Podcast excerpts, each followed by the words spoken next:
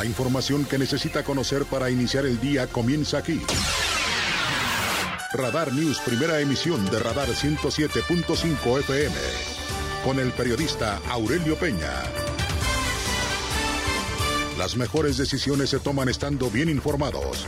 Política, finanzas, deportes, espectáculos, denuncia ciudadana, información vial y el rostro amable de las noticias. Por Radar 107.5 FM y Canal 71, la tele de Querétaro. Iniciamos.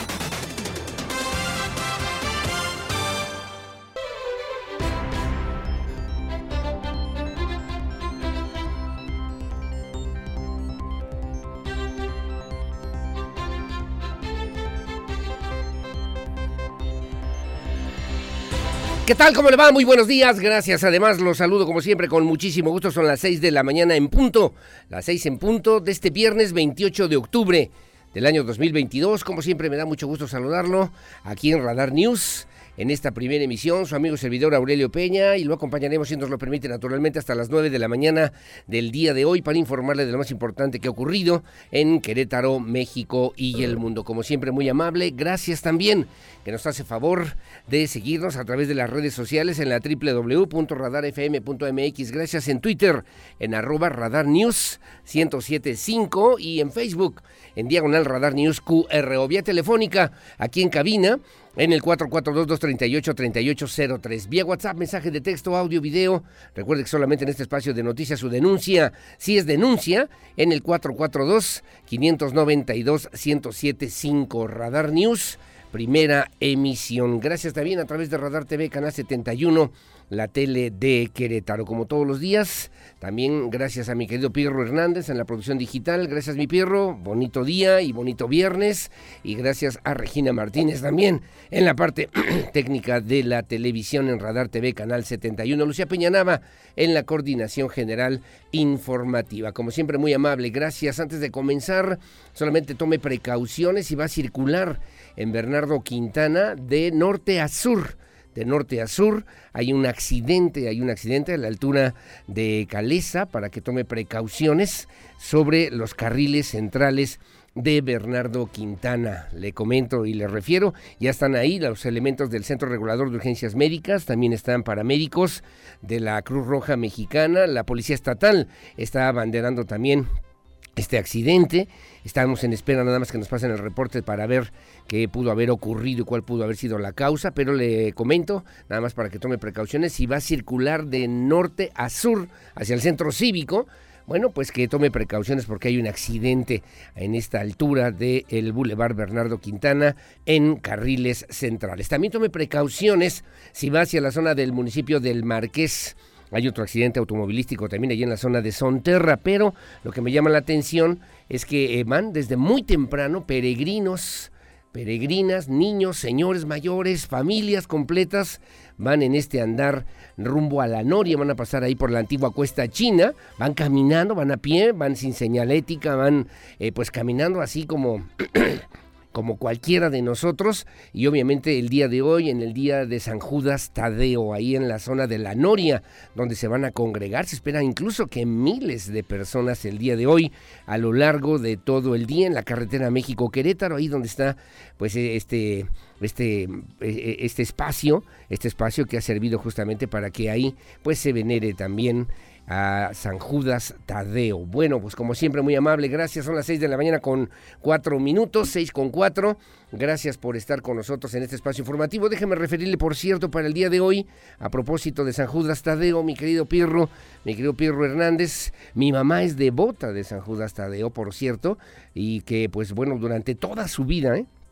Toda su vida eh, de repente se vuelven temas importantes, muy importantes para muchas personas en esto que significa justamente pues este valor espiritual. Bueno, el día de hoy San Judas Tadeo y le debo referir también a usted, sobre todo pues eh, cada 28 de octubre miles, miles de feligreses abarrotan sobre todo en diferentes espacios eh, religiosos para agradecer los milagros de San Judas Tadeo, considerado el patrón de la las causas perdidas o imposibles. En la Ciudad de México, cada 28 de octubre, miles de devotos acuden al templo de San Hipólito, en pleno corazón de la capital mexicana y además lugar dedicado específicamente desde 1982 a San Judas Tadeo, uno de los apóstoles de Jesús de Nazaret. Es una tradición ya en las inmediaciones también de estos lugares, de estos sitios.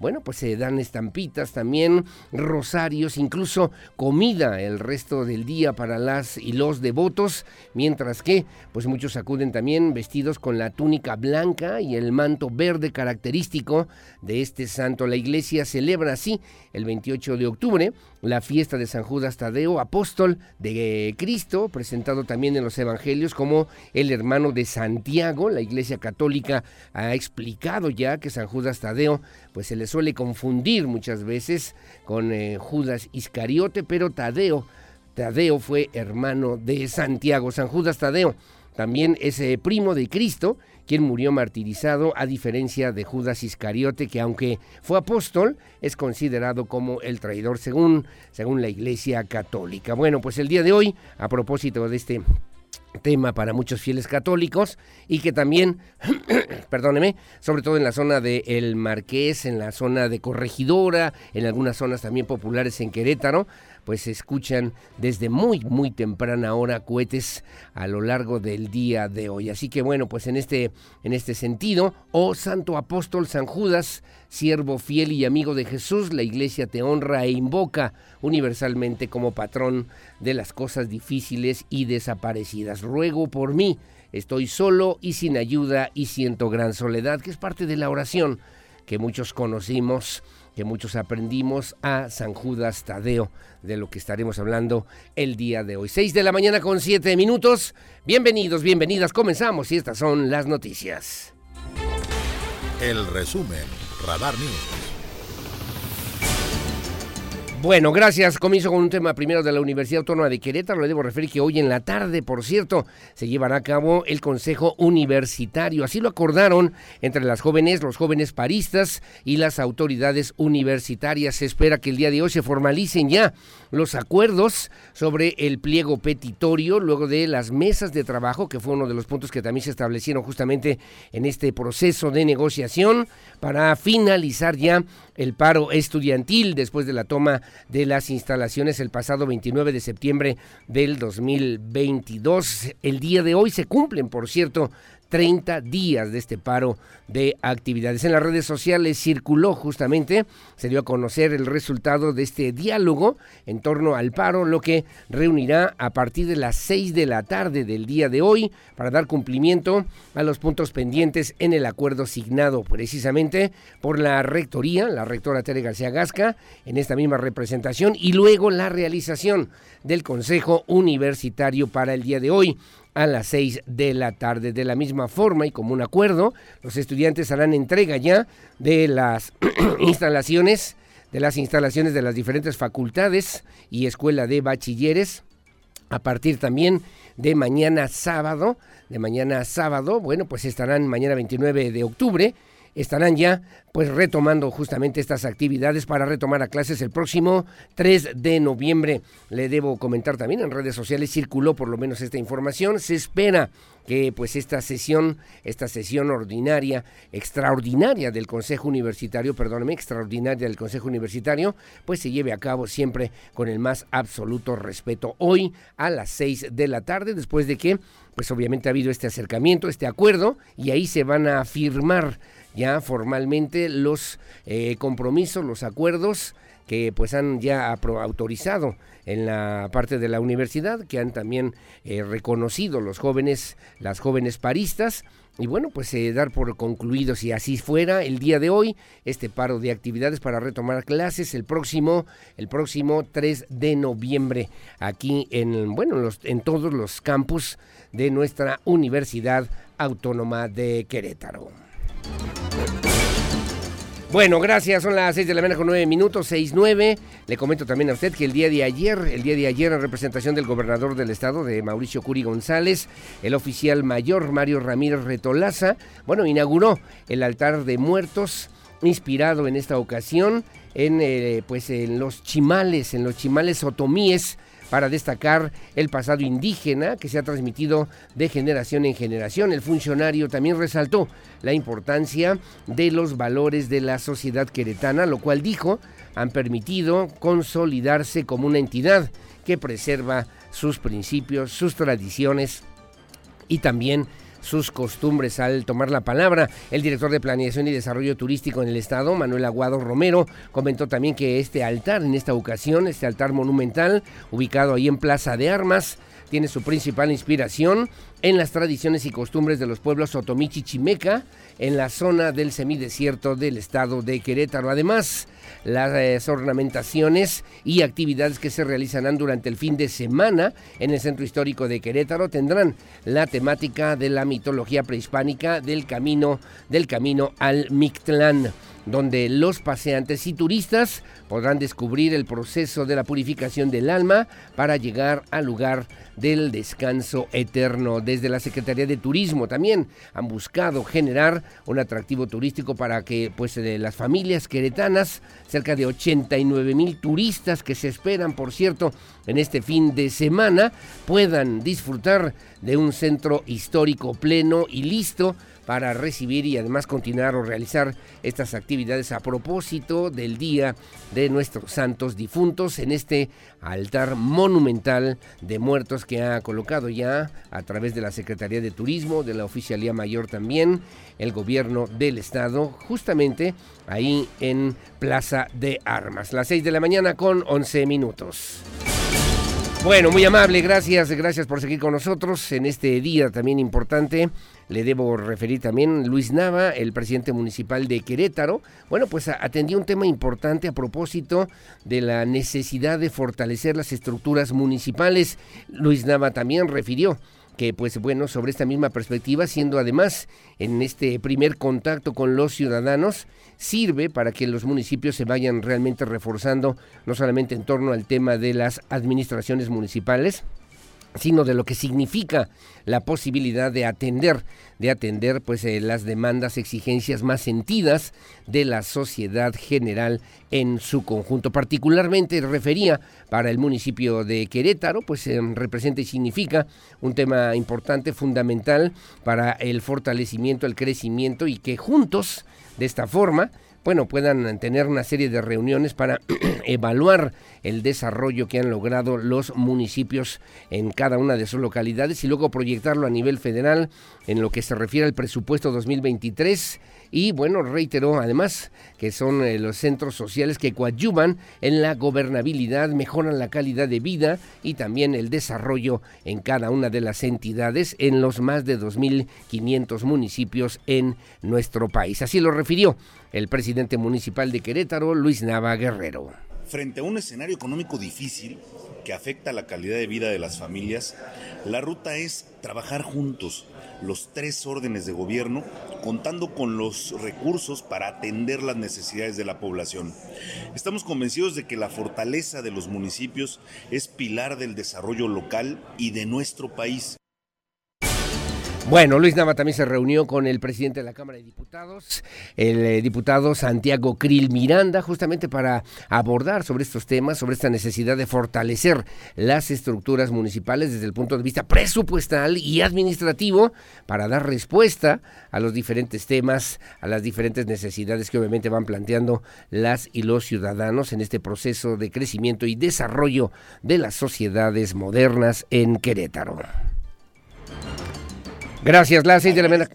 Las 6 de la mañana con 14 minutos, 6.14, también en el tema municipal, Cuernavaca y Mérida replicaron también esta aplicación Cuelgap del municipio de Querétaro. La idea es fortalecer el tema de la seguridad, evitar, por cierto, que pues muchos ciudadanos puedan ser víctimas de engaño vía telefónica y eh, pues el cuidado del patrimonio de las familias. Luis Nama también en este convenio de colaboración con sus homólogos de Cuernavaca, Morelos, José Luis Uriostegui Salgado y de Mérida, Yucatán, Renán Barrera Aconcha, para que repliquen en sus demarcaciones esta aplicación que ya se utiliza en Querétaro, Cuelgap y que pues colgamos para ti aplicación móvil desarrollada, diseñada y ejecutada por personal de la Secretaría de Seguridad Pública Municipal de Querétaro que busca prevenir la comisión de fraudes o de extorsiones y o extorsiones como usted quiera vía telefónica, que por cierto han aumentado de manera considerable a nivel nacional. Así lo refirió, así lo comentó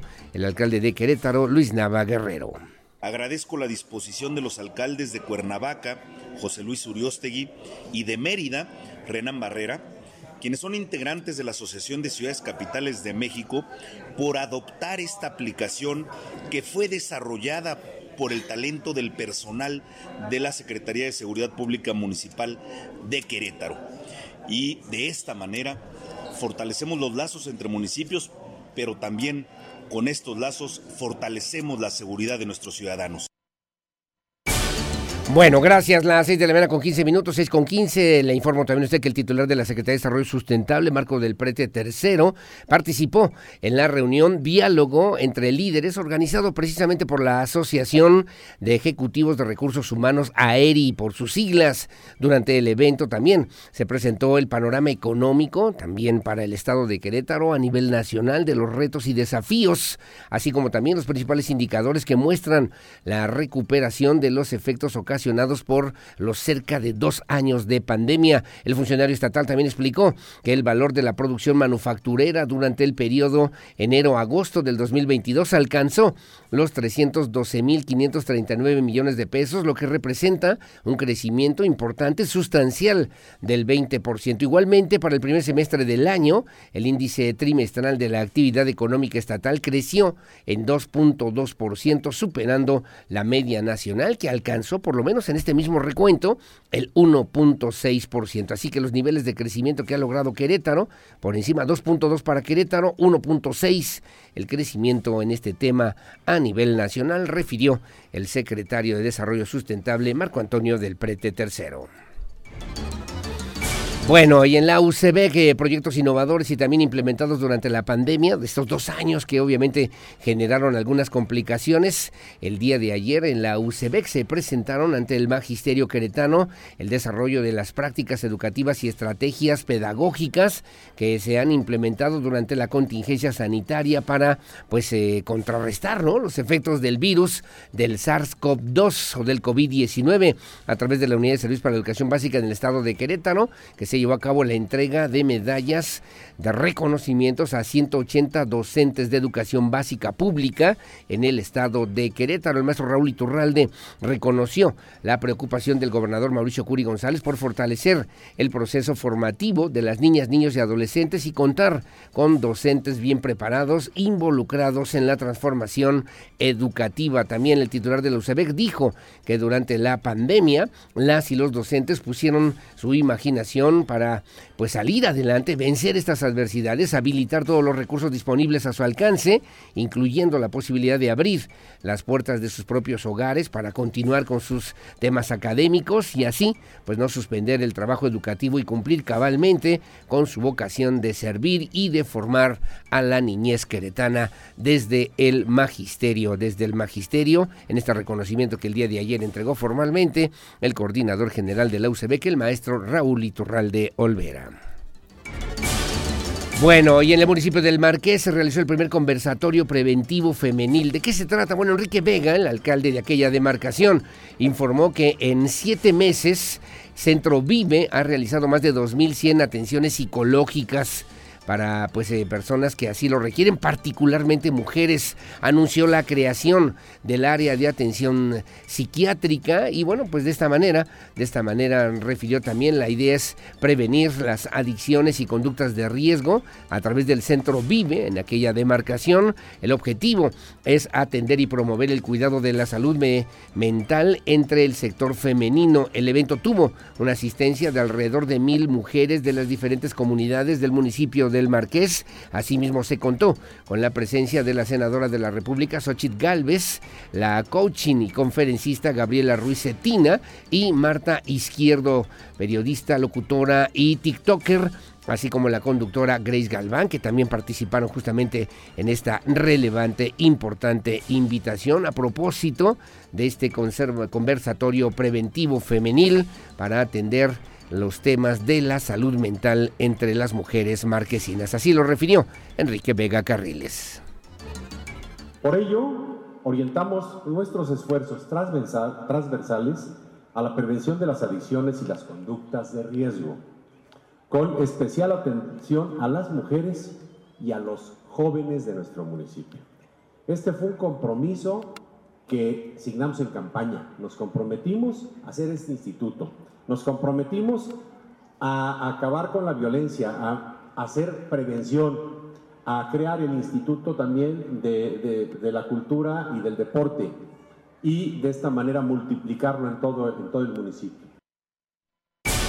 Bueno, gracias. 6 de la mañana con 20 minutos, 6.20 en Información Nacional. Le comento a usted que eh, Estados Unidos confirmó ya la reunión de John Kerry con el presidente de México, Andrés Manuel López Obrador, que se realizará en el estado de Sonora. El canciller mexicano Marcelo Ebrard destacó que la reunión con el presidente López Obrador mostrará a los Estados Unidos el plan de México respecto a las energías limpias, incluyendo la explotación de litio y otros minerales a través del Departamento de Estado en los Estados Unidos. Se confirmó la visita del enviado presidencial especial para el clima, John Kerry, estarán en Hermosillo, Sonora, el día de hoy y mañana, 28 y 29 de octubre, para sostener un encuentro con autoridades mexicanas encabezadas por el presidente Andrés Manuel López Obrador. La oficina federal adelantó que durante el encuentro Kerry hablará sobre la cooperación bilateral y las oportunidades para mejorar la contribución determinada a nivel nacional de México, promover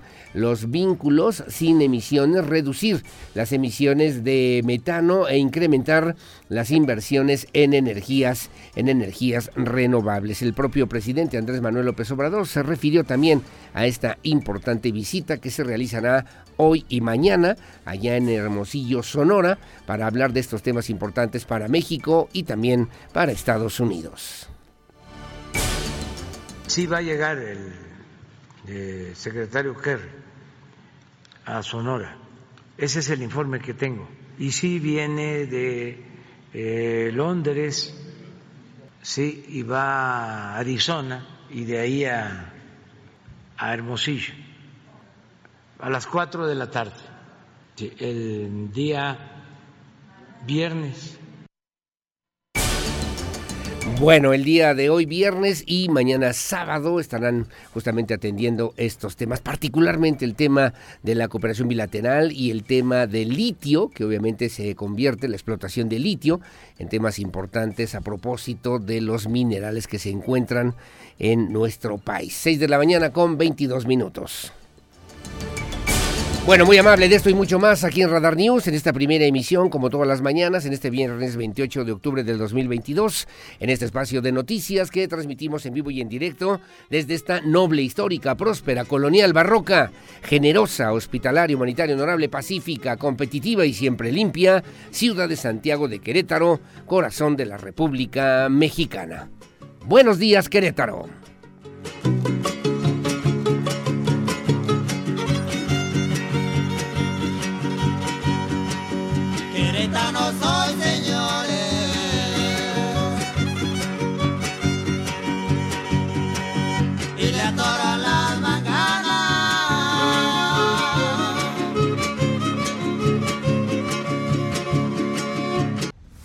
El clima, el pronóstico del tiempo, temperatura y las recomendaciones antes de salir de casa. El clima en Radar News. Gracias, son las 6 de la mañana con 29 minutos, 6.29. Gracias por continuar con nosotros en esta mañana. ¿Cómo estará el clima para el día de hoy? Según el reporte del Servicio Meteorológico Nacional, veo ligera nubosidad, incluso despejado en la zona, en la delegación municipal de Santa Rosa Jauregui. Después eh, nubosidad leve con sol, ese sol que quema, que quema el día de hoy en hasta Cadereyta, desde Querétaro hasta Cadereyta, desde Amealco hasta Cadereyta, para que nos vayamos entendiendo. Un poquito más intensa la nubosidad allá en Colón y también en Tolimán. Por cierto, en Colón, con una mínima de 3, una máxima de 31, ya que andamos por allá. En Tolimán, 14 con 32. Un poquito más intensa la nubosidad, pero sin lluvias. Aquí en la capital queretana, 13.31. En el Marqués, 12.30. Y en Corregidora, 13 con 31. En Amealco, en el sur, 9 con 23. Huimilpan, 9 con 27. San Juan del Río, 13 con 30 y Tequisquiapan 14 con 31. En Pedro Escobedo 12 con 30. Ezequiel Montes 13 con 30. Cadereita 13 30. Agradable pues el día de hoy para que tome precauciones. Y luego en Peñamiller también nublado con algo de sol 18 18 con 30. Antes estoy aquí viendo en San Joaquín con probabilidad de lluvias en aquella zona y también en la zona serrana del estado de Querétaro, en San Joaquín con una mínima de 10, una máxima de 25, Pinal de Amoles 9.21, también con probabilidad de lluvias, Jalpan de Serra 18.31, Arroyo Seco 18.30 con lluvias algo de sol y Landa de Matamoros 17 con 30 grados centígrados también para el día de hoy, también con lluvias según esta misma referencia. Veo para mañana también nublado, algo de sol al mediodía, literalmente en todo el estado, con lluvias. Con lluvias mañana también en San Joaquín, en Jalpan, en Landa y en Arroyo Seco mañana sábado 29 de octubre. Y una vez eh, podemos ver el 30 de octubre, el domingo, que es eh, pues ya casi el último día, el penúltimo día de este mes de octubre. Eh, con despejado, despejado Querétaro, Corregidora, Pedro Escobedo, Ezequiel Montes, Cadereyta, Tequisquiapan, con probabilidad de lluvias y tormentas eléctricas en Amealco, nada más, y luego, y nada más, y nublado en la zona serrana del estado de Querétaro, según esta referencia del Servicio Meteorológico Nacional. Bueno, y en el país también el Frente Frío número 6, un canal de baja presión sobre el oriente de la República Mexicana, originarán lluvias puntuales a fuertes en el Estado de México, también en Puebla y Veracruz recorrerá el norte y noreste también del país, va a interactuar con un canal de baja presión sobre el oriente del territorio nacional, originará chubascos en las zonas del noreste y centro de la República, con lluvias puntuales a fuertes en el estado de México, Puebla y Veracruz. La masa de aire frío que lo impulsa generará refrescamiento también en la temperatura en los estados del norte y noreste noreste de México, así como temperaturas muy frías en las sierras de Sonora, Chihuahua y Durango. El segundo canal de baja presión en el sureste de México, la entrada de humedad también del Mar Caribe ocasionarán lluvias y chubascos en Chiapas, lluvias aisladas también en Campeche, Yucatán y Quintana Roo de 50 milímetros que son leves, menores en el Estado de México, lluvias en Puebla, en Veracruz de 25 milímetros también menores en Nuevo León, San Luis Potosí, Tamaulipas, Querétaro, Hidalgo, Tlaxcala, Morelos, Ciudad de México, Michoacán, Guerrero, Oaxaca y en el estado de Chiapas, según la referencia del Servicio Meteorológico Nacional.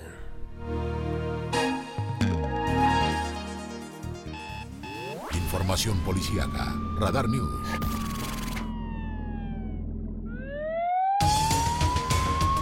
Gracias, son las 6 de la mañana con 33 minutos, 6.33. Gracias por seguir con nosotros en Información Policíaca también para el día de hoy.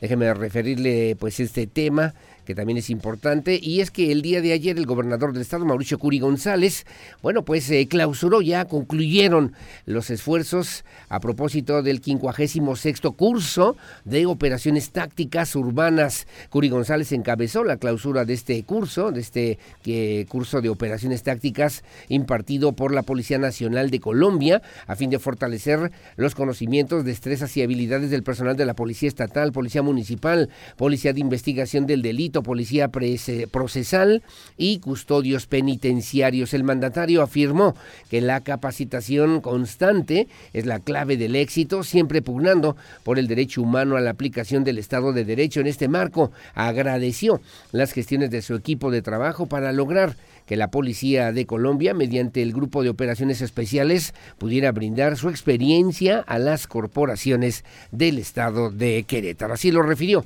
el gobernador del Estado, Mauricio Curi González.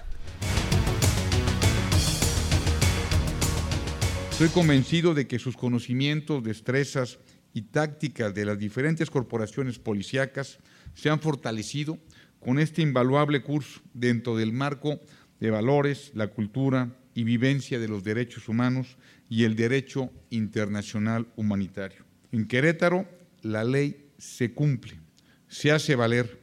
Ese ha sido el camino de esta administración. Para ello me contrataron.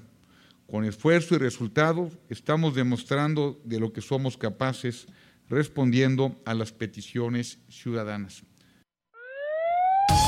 Bueno, déjeme comentarle también que en su momento el secretario de Seguridad Ciudadana, Giovanni Elías Pérez Hernández, refirió también que en Querétaro ningún policía es improvisado, pues los oficiales tienen la capacidad suficiente para realizar sus funciones y servir a la sociedad queretana. Se trata de hombres y mujeres que han pasado por los más rigurosos exámenes de evaluación y constantemente refuerzan su conocimiento, sus conocimientos con este tipo de cursos que sin lugar a dudas generan una policía más profesional y mejor, mejor preparada. Así lo refirió el secretario de Seguridad Ciudadana, Giovanni Elías Pérez. Esto ha permitido que las corporaciones aquí presentes, en un solo frente, seamos el escudo que todos los días trabaja para blindar Querétaro. Seguiremos trabajando así como Policía Queretana para darle los resultados a la sociedad que se merece y apoyar a que la seguridad de nuestro Estado vaya al siguiente nivel.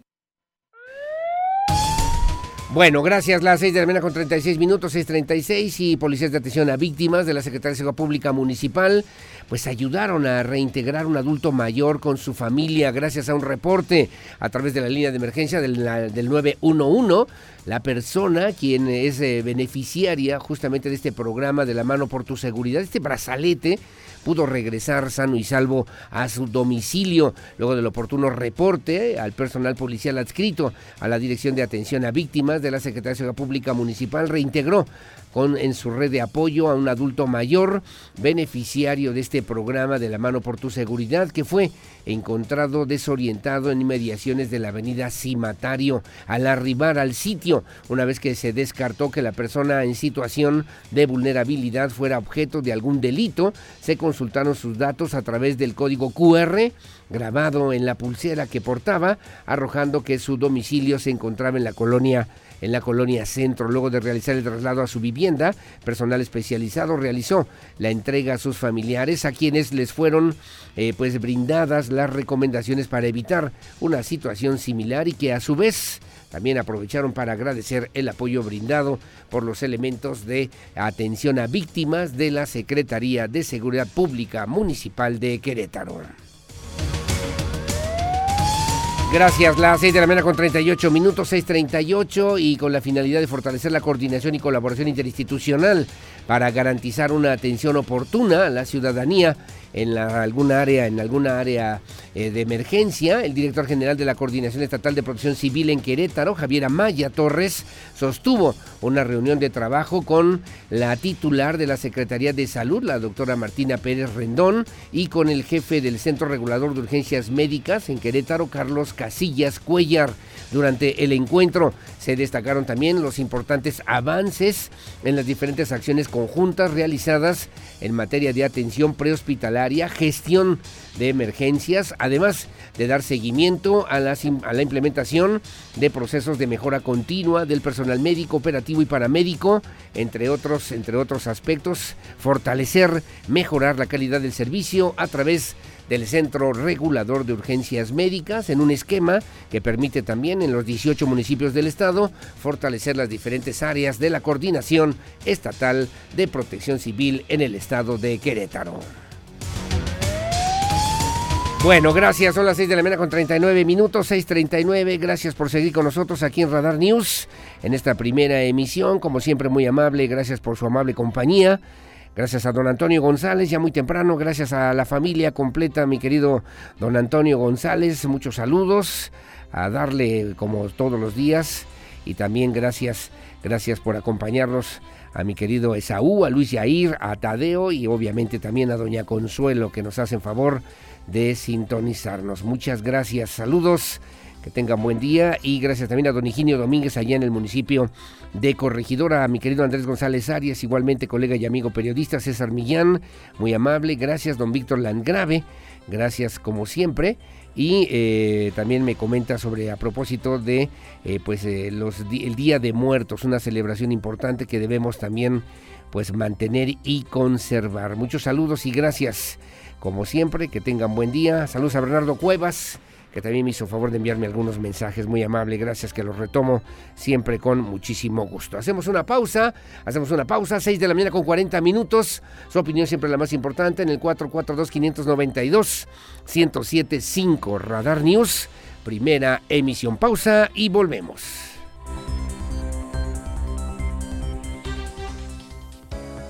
Estas son las efemérides del 28 de octubre.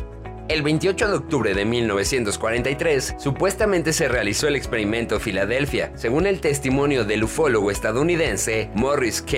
Jessup, en el que, en el intento de ocultar el destructor USS Eldridge, se teletransportó 600 kilómetros desde los astilleros de Filadelfia hasta el puerto de Norfolk, estado de Virginia, ida y vuelta. Para el 28 de octubre de 1962 se puso fin a la crisis de los misiles de Cuba, con el compromiso del presidente John F. Kennedy de no invadir Cuba y la retirada de los misiles nucleares instalados en la isla por parte de la Unión Soviética. Para el 28 de octubre de 1981, en Los Ángeles, Estados Unidos, la banda de thrash metal Metallica fue fundada por sus miembros Lars Ulrich y James Hetfield. En el año de 2011, la NASA lanzó el satélite NPP desde Estados Unidos para la observación del clima de la Tierra. Finalmente, el 28 de octubre de 2012, el huracán Sandy llegó a Estados Unidos y afectó a los estados de Virginia, Maryland, Pennsylvania y Nueva York, causando graves inundaciones y daños materiales, calculándose pérdidas en más de 20 millones de dólares. Esto es todo por mi parte. Ha sido un placer. Para Grupo Radar, Mau Blanche. Gracias, son las 6 de la mañana con 47 minutos, 6.47 en el periódico Reforma el día de hoy, dice ocho columnas, alistan en elecciones servidores de salud dan a López Gatel control operativo, buscan atención y visita a domicilios con eh, pendientes como la cobertura universal de salud y el abasto de medicamentos. El gobierno federal echará a andar el sistema de salud para el bienestar con un diseño similar a la operación de superdelegados y servidores de la nación. La estrategia coincide con el arranque de las elecciones en Estado de México y Coahuila y en la antesala de la campaña presidencial el plan eliminará las actuales jurisdicciones sanitarias y se prepara un reordenamiento territorial con distritos de salud para el bienestar que contemple densidad poblacional, tasa de mortalidad y extensión territorial y deberán ser atendidos por brigadistas que tendrán que coordinarse para sus actividades con los servidores de la Nación de la Secretaría de Bienestar. Dice hoy a ocho columnas, amarran Fórmula 1 hasta el 2025 aparece ahí Claudia Sheinbaum con Checo Pérez, el piloto mexicano Sergio Pérez, le regaló a la jefa de gobierno Claudia Sheinbaum uno de sus cascos de carreras hace unos días. La morenista dijo que no le gustaba la Fórmula 1. A mí no me gusta ir a esos eventos. ¿Cuánto cuestan los boletos? Es bastante fifí el evento, decía. lo refería también hace un par de semanas, bueno, hace unos días. Y bueno, ahora recibió ya el casco de Checo Pérez. Acusa Andrés Manuel López Obrador a corte de proteger factureros. El presidente Andrés Manuel López Obrador acusó ayer a la Suprema Corte de buscar proteger a factureros con el nuevo proyecto sobre prisión preventiva oficiosa. Yo no estoy de acuerdo con eso. Desde luego, somos respetuosos de lo que decida la Corte, pero miren lo que está proponiendo, que los factureros que puedan salir, puedan salir de la cárcel, quieren impunidad, dijo el presidente López Obrador. Y dice en la fotografía que no hace falta que haya justicia para el pobre, porque solo están dedicados a proteger a los potentados o potentados y además corruptos. En fin, dice hoy en otra información, el empleado de Pemex ahora vigilará a Petrolera. Pasó de la nómina de Pemex a ser el encargado de regular a la empresa del Estado y a las petroleras privadas. El tabasqueño Agustín Díaz Lastra fue designado como nuevo presidente de la Comisión Nacional de Hidrocarburos. El presidente López Obrador designó a su paisano como cabeza de la autoridad reguladora del crudo y del gas en el país después de que se este, después de que esta se quedara acéfala por la renuncia anticipada al cargo de Rogelio Hernández Cázares en agosto, en agosto pasado, dice también el día de hoy, el periódico Reforma a nivel nacional. Bueno, en el Universal, en el Universal Gran Diario de México, dice a ocho columnas, es un tema importante. Hablamos esta semana, por cierto, de este asunto con el secretario de Desarrollo Social aquí en Querétaro, Agustín Dorantes Lambarri, la importancia que tiene el apoyo, las becas, este esfuerzo también institucional en Querétaro particularmente para apoyar a los niños que están de las primarias, secundaria hasta la universidad o licenciatura para que no pues eh, dejen de estudiar, ¿no? No dejen de estudiar. Bueno, eh, dice hoy a ocho columnas el Universal, ni un centavo en el 2023 para atender deserción escolar. Organizaciones critican al gobierno federal por no tomar en cuenta afectaciones educativas y emocionales por los temas de la pandemia en el proyecto de presupuesto de egresos de la Federación 2023 que se debe avalar antes del 15 de noviembre. El gobierno federal no contempla ninguna partida específica para atender el abandono escolar, la pérdida de aprendizajes, y también las afectaciones en salud mental que dejó la pandemia del COVID-19 entre los estudiantes. Y luego dice también la fotografía, ¿no? Pachuca sentencia la final. Los Tuzos anotan cinco goles en la casa del Toluca y solamente una tragedia impediría que se coronen el próximo domingo como campeones del fútbol mexicano. Inversión, eh, dice también, sufrirá, sufrirá este sexenio la peor caída desde Cedillo, dice el Fondo Monetario Internacional ante iniciativas, reformas y problemas de inseguridad. La inversión en México registra este sexenio su mayor caída desde el gobierno de Ernesto Cedillo, de acuerdo con las estimaciones recientes del Fondo Monetario Internacional frente al tamaño de la economía mexicana. La inversión total va a pasar de 22.7% en el 2018 a 21.2% en el 2024, es decir, 1.5 punto menos del Producto Interno Bruto, lo que publica hoy el periódico El Universal, el Gran Diario de México. En el Milenio Diario dice ocho columnas, gestiona la Guardia, la Guardia Nacional, 846 millones de pesos para, para inteligencia anticrimen. Dice también en esta información, la Guardia Nacional prepara la adquisición, adquisición de una plataforma para la intervención de comunicaciones privadas y equipo para la localización de celulares relacionados con hechos delictivos, con el objetivo de incrementar sus capacidades en el combate a los grupos de la delincuencia organizada. Proyecto al que prevé destinar 846 millones de pesos. En la fotografía, en la fotografía dice la fiscal Ernestina Godoy y el jefe policíaco Mar García Harfush, a quien el diputado Sesma comparó con Batman, refiere también hoy en la fotografía. Y finalmente, Torruco, el secretario dice, Torruco pide ajustar la ley para una línea aérea estatal. El titular de turismo a nivel nacional, Miguel Torruco Márquez, llamó a ajustar la ley si es que la contraviene la creación de una aerolínea estatal operada por la Secretaría de la Defensa,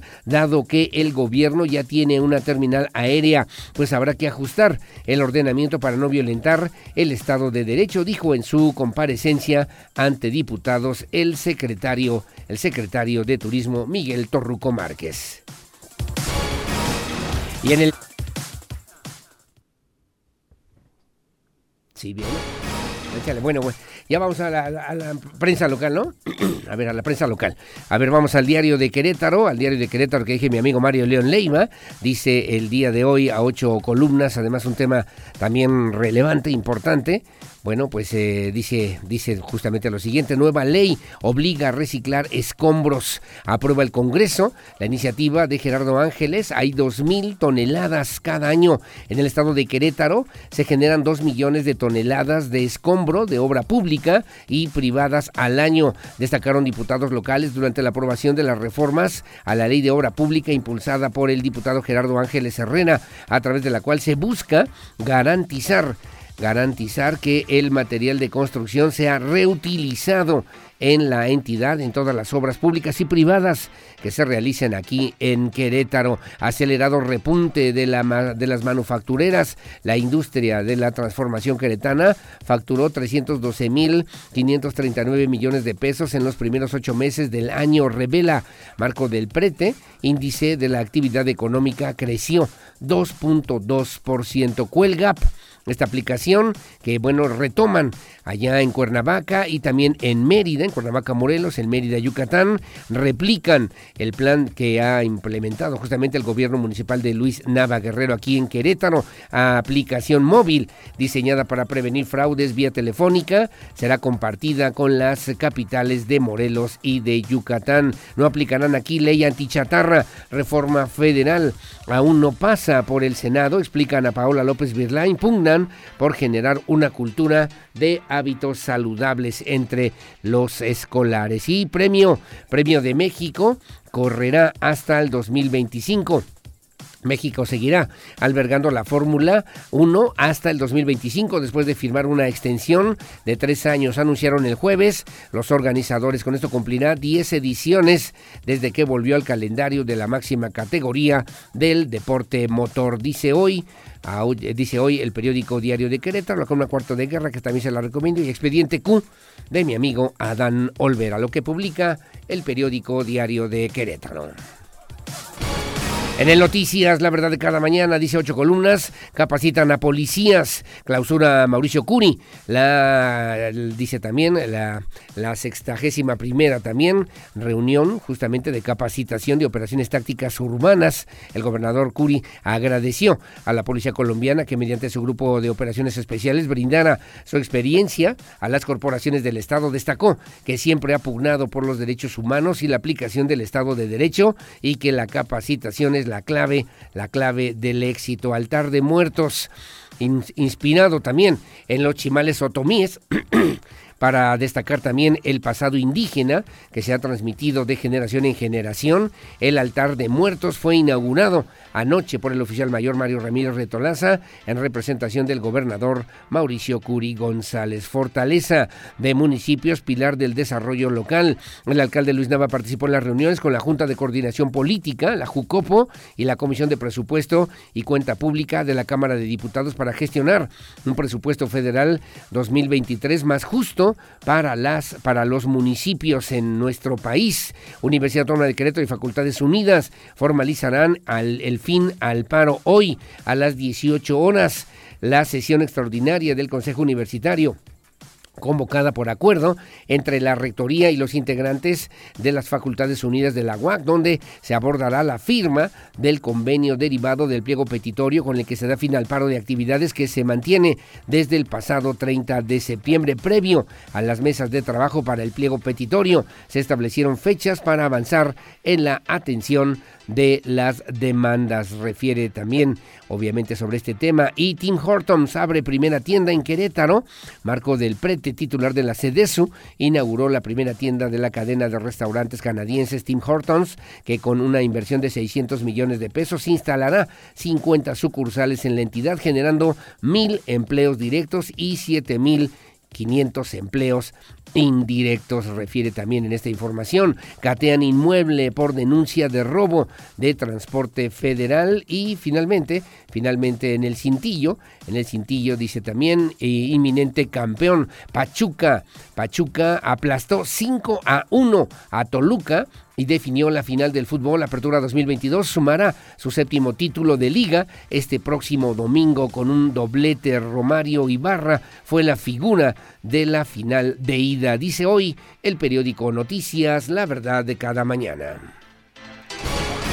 Gracias, las 6.58 de la mañana, que se publica hoy en el periódico AM de Querétaro, que dije mi amigo Miguel Flores, dice a ocho columnas, negocios aplican 10% de gasto en seguridad para proteger las mercancías afiliados de la Canaco en Querétaro, aumentaron sus costos fijos para evitar ilícitos, ilícitos, dice también el día de hoy. Replican huelga app en dos ciudades, allá en Mérida, en Mérida y también en Cuernavaca, Morelos. Pachuca liquida a Toluca en el juego de ida y finalmente, dice también, inauguran el altar de muertos en el centro histórico de Querétaro. Lo inaugura el oficial mayor Mario Ramírez Retolaza en representación del gobernador del estado, Mauricio Curi González. Lo que publica hoy la prensa queretana. Gracias, son las 6 de la mañana con 59 minutos, 6.59, hacemos una breve pausa, hacemos una breve pausa, regresamos enseguida con más, aquí en Radar News, en esta primera emisión. Sí, gracias, saludé hace rato a don Antonio, a don Antonio González, y obviamente a Tadeo, ¿no? Pues es su santo, Hoy es su santo, mi querido Tadeo, así que te mando abrazos, felicidades y saludos. Don Víctor Landgrave, felicidades a todos, aficionados del Toluca, principalmente a los verdes, rojos, azules y dorados, pasar a la final y ser goleados. Ahora, ¿a quién van a culpar? Toluca creyó que ganando al América había logrado el campeonato. Pachuca puede ser Pachuca puede ser, va a ser, ¿no? Pues no, sería muy complicado, muy difícil, imposible literalmente que pudieran meterle que seis goles, ¿no? Seis goles para que pudieran revertir por lo menos ese, ese título. Bueno, ahí estamos. Gracias a Lupita Mendoza y en Corregidora, muchas gracias. También un abrazo y también saludos a Isaac que nos hacen favor de sintonizarnos. Gracias. ¿Cómo están las cosas? Complicaciones solamente en el tema vial en, Avenida Carrillo y Coahuila. También en prolongación Bernardo Quintana para que tome precauciones. Parece que lo demás sobre Avenida, por lo menos en este reporte vial que me hacen favor de enviarme a través de la Coordinación de Comunicación Social, en Paseo 5 de Febrero, parece que todo está funcionando bien. Veo, veo otro amarillo en prolongación Bernardo Quintana en dirección Oriente-Poniente para que tome usted sus precauciones. Como siempre, muy amable, gracias. Son las 7 con 1 de la mañana. Hacemos una pausa. Una pausa comercial, regresamos enseguida con más.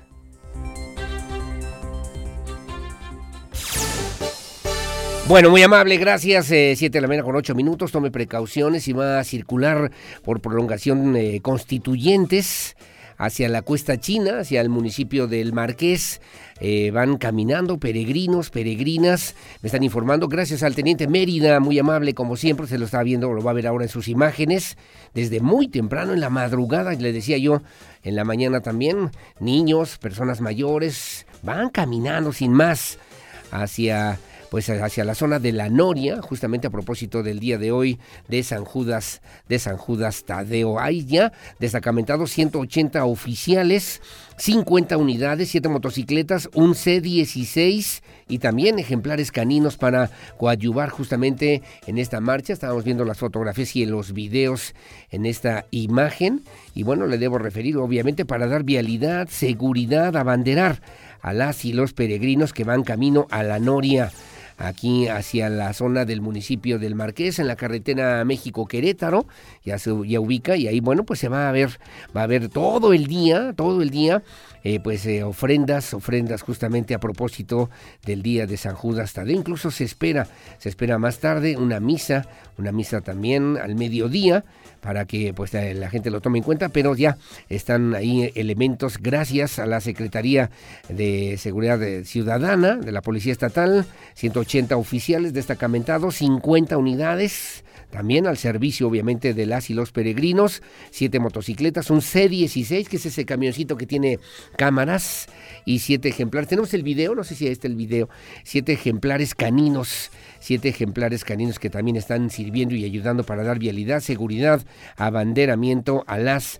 y los peregrinos en este día de San Judas Tadeo. Como siempre, muy amable y gracias por atender también estas consideraciones que desde muy temprano en la madrugada del día de hoy, bueno, pues están realizando muchos, muchos y muchos queretanos, ¿no? Muchas familias queretanas que tienen esta tradición importante sin lugar a dudas. Bueno, las 7 de la mañana con 10 minutos.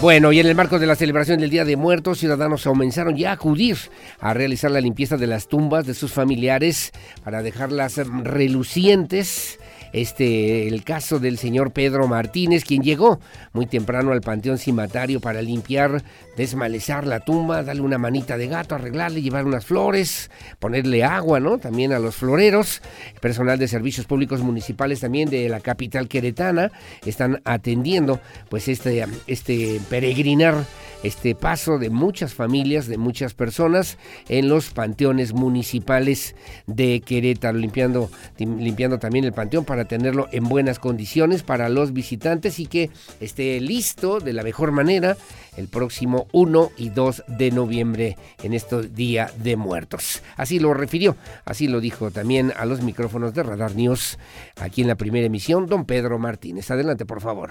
Así es, si vemos que ahorita previo al 1 y 2 se hace, o se acostumbra a venir a limpiar eh, las tumbas, ¿verdad? Sí, sí, principalmente en estas fechas cuando viene muchísima gente a darle sus, sí, sus buenas limpiadas a las tumbas y tenerlas en condiciones para que se vean bien, más que nada, más en estas fechas. ¿Qué, ¿Qué, hizo usted, por ejemplo, hoy en la tumba? Ah, vine a, bueno, siempre que vengo a regar y a, a podar el pasto y, y, cortar lo que sí le da la rama, que esté de plano muy, muy seca, para que no dañe tanto ya la, las demás ramitas. Bueno, muy amable, gracias. Las 7 con 12 de la mañana. Y en otro tema, gracias al presidente municipal de Querétaro, Luis Nava Guerrero. Bueno, pues firmamos un convenio, es un convenio de colaboración. ¿De qué se trata? Bueno, un convenio de colaboración con los homólogos, sus homólogos, presidentes municipales de Cuernavaca, Morelos, José Luis eh, Uriostegui Salgado, y también con el alcalde de Mérida, Yucatán, Renán Barrera Concha. Bueno, la idea es que estos dos alcaldes en estos dos municipios, en, Cuernavaca y también en la zona que ya le decía en Mérida, bueno, pues van a replicar esta aplicación Cuelga App para evitar extorsiones telefónicas, sobre todo replicar estas, esta, en estas eh, demarcaciones este programa Cuelga App.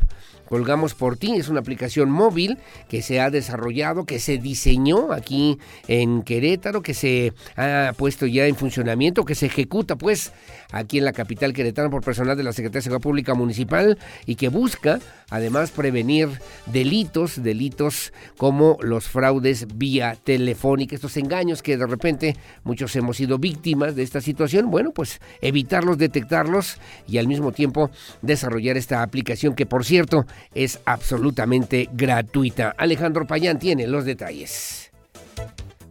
El presidente municipal de Querétaro, Luis Nava, firmó un convenio de colaboración con sus homólogos de Cuernavaca, Morelos, José Luis Urostegui Salgado y de Mérida, Yucatán, Renán Barrera Concha, para replicar en sus respectivas demarcaciones el programa Cuelga App Colgamos por Ti, aplicación móvil desarrollada y diseñada y ejecutada aplicación móvil desarrollada, diseñada y ejecutada por personal de la Secretaría de Seguridad Pública Municipal de Querétaro, que busca prevenir la comisión de ilícitos tipo fraudulentos vía telefónica.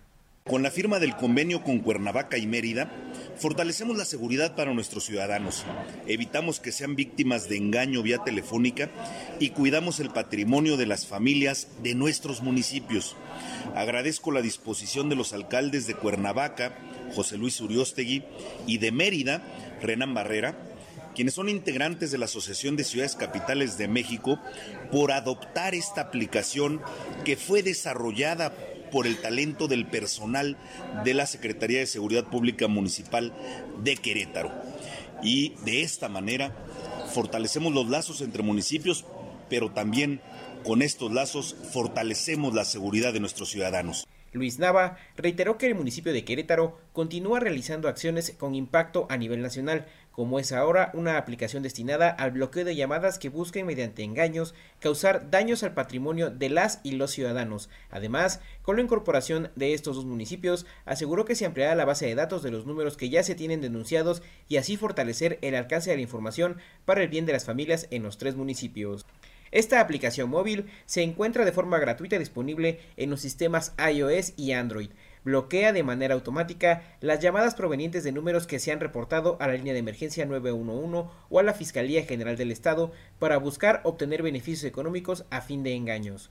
Esto con el objetivo de prevenir a la población sea víctima de este tipo de ilícitos. Cabe destacar que la firma de este convenio se ha dado en el marco de la reunión de alcaldes en la Ciudad de México, donde los tres municipios han aprovechado la oportunidad para firmar este acuerdo y fortalecer la seguridad de las entidades capitales.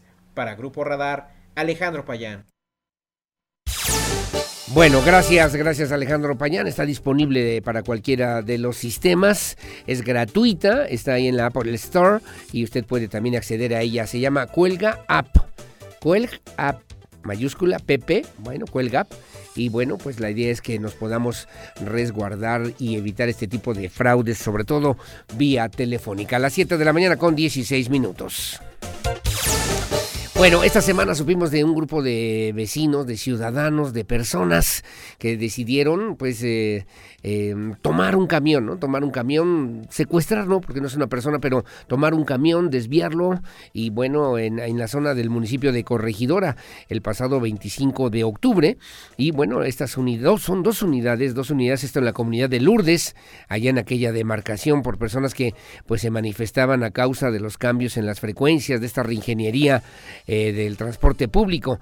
A propósito del tema, el gobernador del estado, Mauricio Curi González, pues recalcó que pues se ejercerá todo el peso de la ley, que no se permitirán absolutamente este tipo de acciones y aseguró que la Fiscalía ya lleva a cabo las investigaciones correspondientes para determinar qué tipo de sanciones se tendrán que aplicar a quienes resulten o quién o quienes resulten responsables de estos hechos que provocaron obviamente que ante pues estas incidencias se suspendiera el servicio del transporte público y se afectó se afectó a muchas ha afectado a muchas familias que viven en esa zona hacia el municipio de Corregidora. Andrea Martínez tiene los detalles. En Querétaro no se permitirá que cualquier persona secuestre unidades del transporte público, recalcó el gobernador del estado, Mauricio Curi González. Esto luego de que el pasado 25 de octubre fueron secuestradas dos unidades en la comunidad de Lourdes, en el municipio de Corregidora, por personas que se manifestaban a causa de los cambios en las frecuencias. En ese sentido, aseguró que la Fiscalía General del Estado ya lleva a cabo las investigaciones correspondientes y determinará qué tipo de sanciones se tendrán que aplicar a los responsables idea que sigamos trabajando y si hay algo que no les guste siempre estaremos dispuestos a escuchar y a platicar. El Instituto Querétaro del Transporte ha puesto una gran cantidad de mesas de diálogo, de escucha y se han hecho varios cambios, lo que han pedido, pero por ningún motivo vamos a permitir que se secuestren camiones este, en nuestro estado, eso no es permitido. Curi González señaló que este tipo de acciones tienen fondo político, lo cual no se quiere en Querétaro. Agregó que el Instituto Queretano del Transporte ha puesto en marcha varias mesas de diálogo y escucha con usuarios del transporte público de Corregidora. Por ello llamó a la ciudadanía a tener confianza, ya que se trabaja para bajar los tiempos de espera de las rutas y si hay algo que no guste, reiteró que el gobierno está dispuesto a escuchar y platicar. Para Grupo Radar, Andrea Martínez. Bueno, gracias, diálogo y respeto, decía el gobernador del estado, Mauricio Curi González. Obviamente, cómo se atienden, se resuelven este tipo de situaciones. También hacer el llamado, ¿no? Obviamente, porque si van los ciudadanos y tocan y tocan y tocan y tampoco les hacen caso, bueno, pues eh, también las autoridades, los funcionarios, las instituciones, pues tienen que mirar, observar, atender y resolver este tipo de situaciones que también pues son exigencias y son demandas de las y los ciudadanos. ¿Se acuerda usted en la época en la que alguien llevaba un guacal de jitomate, se ponía en constituyente, cerraba la calle? El famoso Conan, ¿se acuerda? Y entonces se cerraba y decía, es que yo quiero que no sé qué, que en la colonia. No, no, esas cosas ya no se, no, no, no, se, no se hacen en Querétaro. ¿Por qué? Porque se supone que tiene que haber un proceso de diálogo, de acuerdo para resolver ese tipo de situaciones. El llamado es a la prudencia de las y los ciudadanos, a no caer en este tipo de provocaciones, porque hay muchos que dicen, sí, a ver, tomen el camión, sí, ahorita, nos van a escuchar, van a ver. Eh, sí, yo creo, yo soy de la idea que justamente en el esquema democrático, pues la fuerza justamente es de las y los ciudadanos, pero vivimos en un estado con, autoridades, vivimos en un estado que, tiene, que tenemos representantes, tenemos en un estado donde hay instancias, donde hay instituciones, donde hay mecanismos de diálogo, donde existe una ley que se tiene que atender y que también se tiene que cumplir, ¿verdad? Y con ello entonces, pues sí, tener exigencias y hacer las cosas que debemos hacer para que también, obviamente, podamos abonar en ese desarrollo y en ese crecimiento. Y también digo, ¿no? Están toque y toque, oiga, que miren la fuga de agua, oiga, que el camión no pasa, oiga, que la basura. Pues hay que atender, hay que atenderlas pues para eso se alquilan. También hay que verlo de esa manera para que eh, pues eh, no, no nos sesguemos de un solo lado, ¿no? Viendo las dos partes me parece, creo que es importante que lo podamos considerar con respeto con respeto, con diálogo y con prudencia. Me parece que ayuda para que podamos hacer las cosas siempre de mejor manera. Por cierto, agradecerle, agradecerle a los elementos de la Secretaría de Seguridad Pública y Tránsito Municipal del Marqués de la unidad E0112, E0112 verdaderamente qué, qué, qué, qué, manera de atender, de servir. Tuvieron ayer un accidente automovilístico, le mando eh, a un joven, un joven eh, vecino de esta zona. Y bueno, tuvieron un accidente fuertecito, fuertecito y los oficiales se portaron, se portaron verdaderamente de manera extraordinaria. Me consta porque iba pasando por ahí, los veo, los vi, me bajo para ver qué pasaba, veo cómo están atendiendo a las familias de los jóvenes que estaban involucrados, se vieron involucrados en este, en este tema, en este evento, y los oficiales, reitero, si lo debo decir, de la unidad del municipio del Marqués E0112, verdaderamente con un comportamiento extraordinario, de verdad muy humano, muy respetuoso, muy responsables, muy cordiales. Y creo que en esos momentos, imagínense de angustia, la mamá, el papá, la tía, todos estaban en ese momento pues eh, complicados, angustiados por lo que había ocurrido. Y bueno, los oficiales siempre mostrando una gran, gran entereza y también eh, pues una gran apertura para pues resolver las cosas siempre de la mejor manera. Así que de verdad, de verdad, muchísimas, muchísimas gracias. Siete de la mañana, siete de la mañana con 22 minutos. Hacemos una pausa, regreso enseguida con más. Voy Víctor Monroy y los deportes, a ver qué me va a contar del Pachuca, a ver qué me va a decir del Toluca y regresamos enseguida. Pirro está muy enojado, muy molesto, porque bueno, él ya, ya, ya había considerado esa posibilidad de que el América pudiera ser el campeón del fútbol mexicano, por lo menos, ¿no? Pero ¿qué creen que no? Lo elimina el Toluca. Muchos pensaron, ayer yo veía varios comentarios que decían, no, Toluca, no, pues le ganó al América, en Toluca. Y Sastres, los Tuzos, 5 a 1. Y bueno, se ve que para el próximo domingo, pues muy complicado que puedan revertir por lo menos ese marcador. 7 con 22 de la mañana, su opinión siempre la más importante. Hacemos una pausa comercial, regresamos enseguida con más.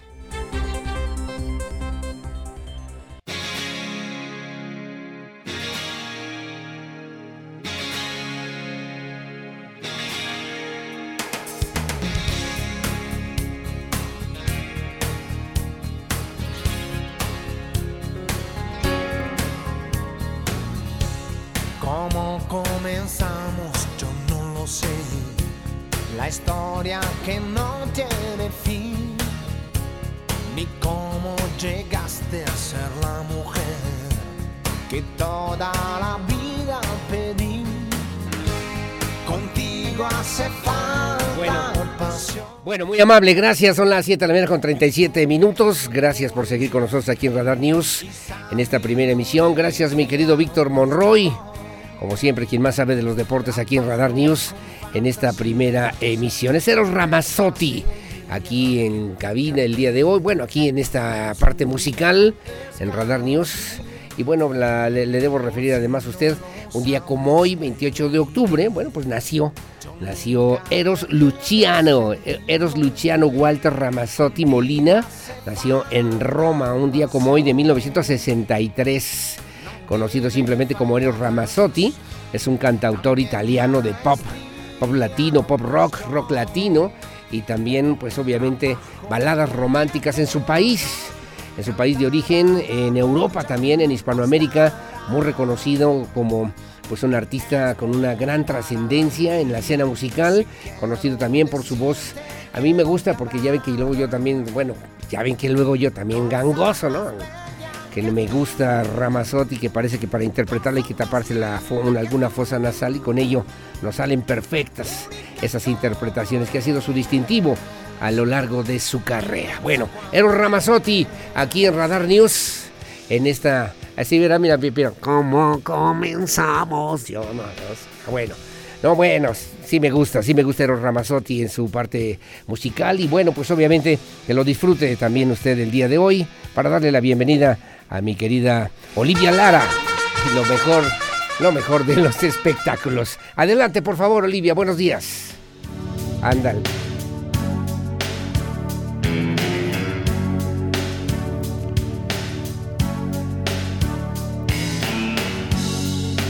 Cotidianas situaciones. Los momentos de los dos. La distancia, las pasiones. Encontrar una razón. Hoy,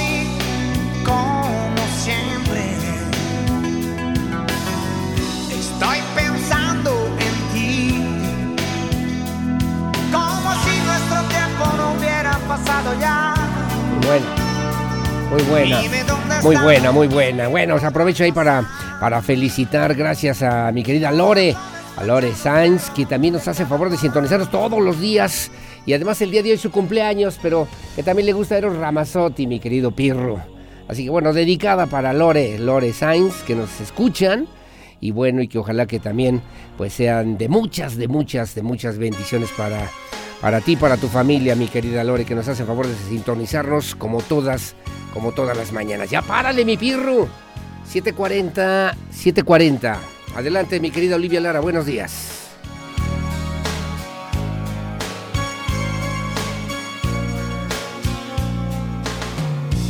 No, puede haber. Sí, muy buenas, muy buenas. Bueno, le seguimos, Pirro, fin que ya nos falta apenas para las 9 de la mañana, pues total es viernes. No, hombre, ya vámonos, vámonos serios, mi Pirro. Adelante, por favor. Gracias. Buenos días. igual que tú. No puede haber desgracia semejante, desgracia semejante,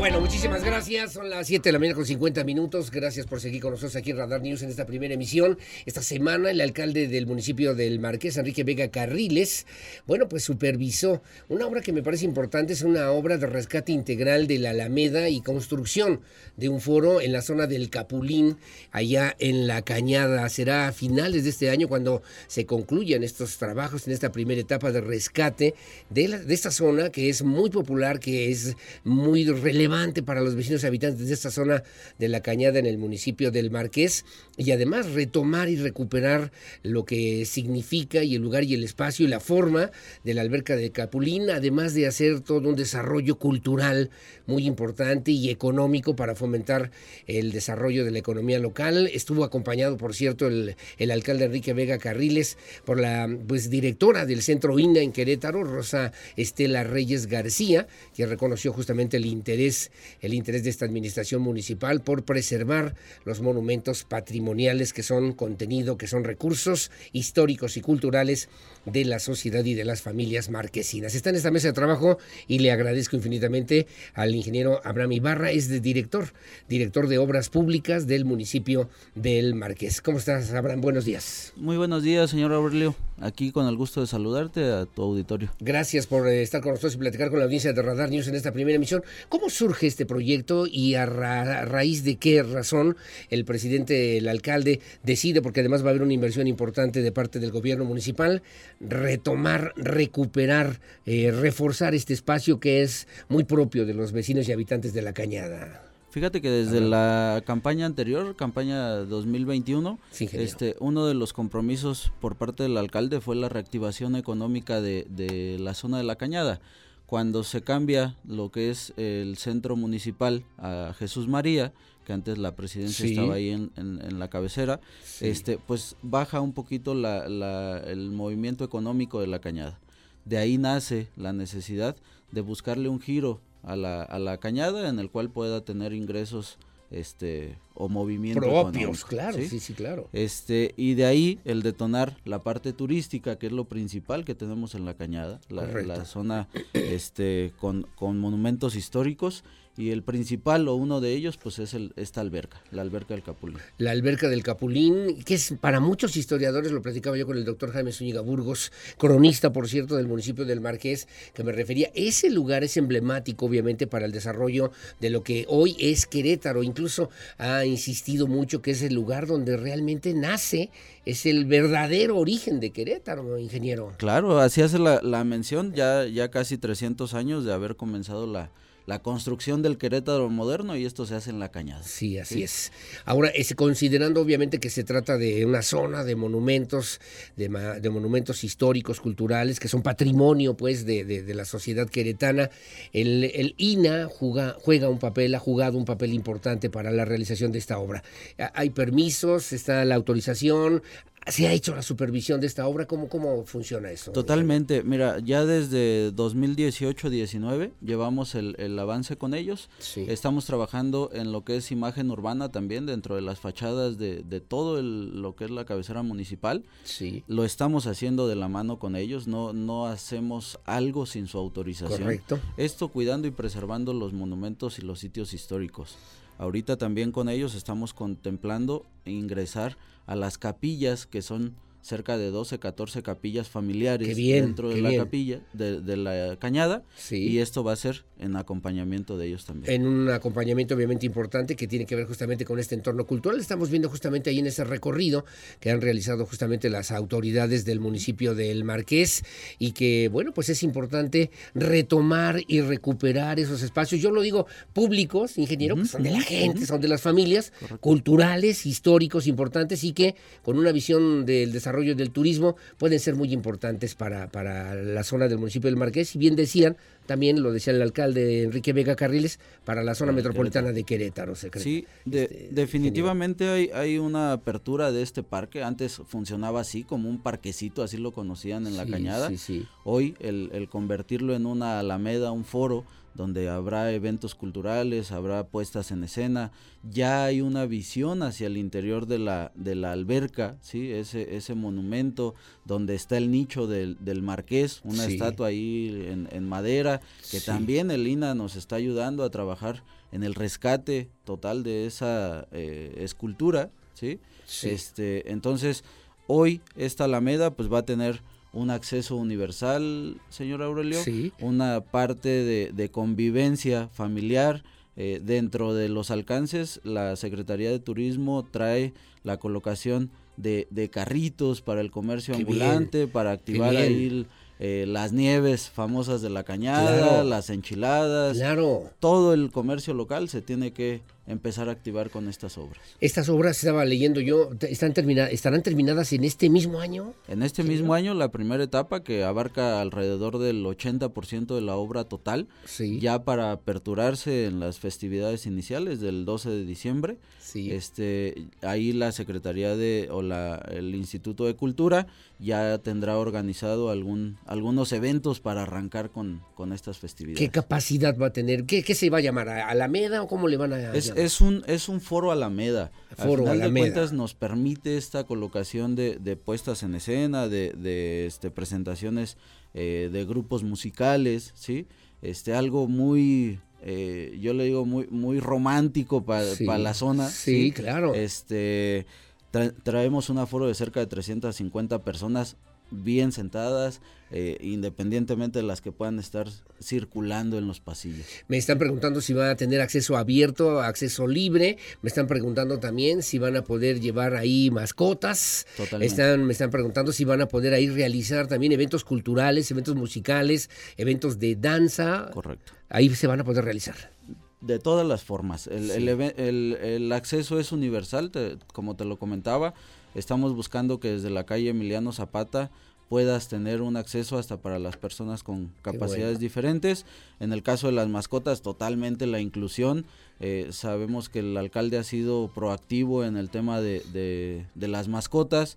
Entonces, todo este tipo de, casos los tenemos considerados. Oh, correcto, secretario. Y con ello también estoy platicando además con el secretario de Obras Públicas, Abraham Ibarra Villaseñor, justamente ahí en el municipio del Marqués.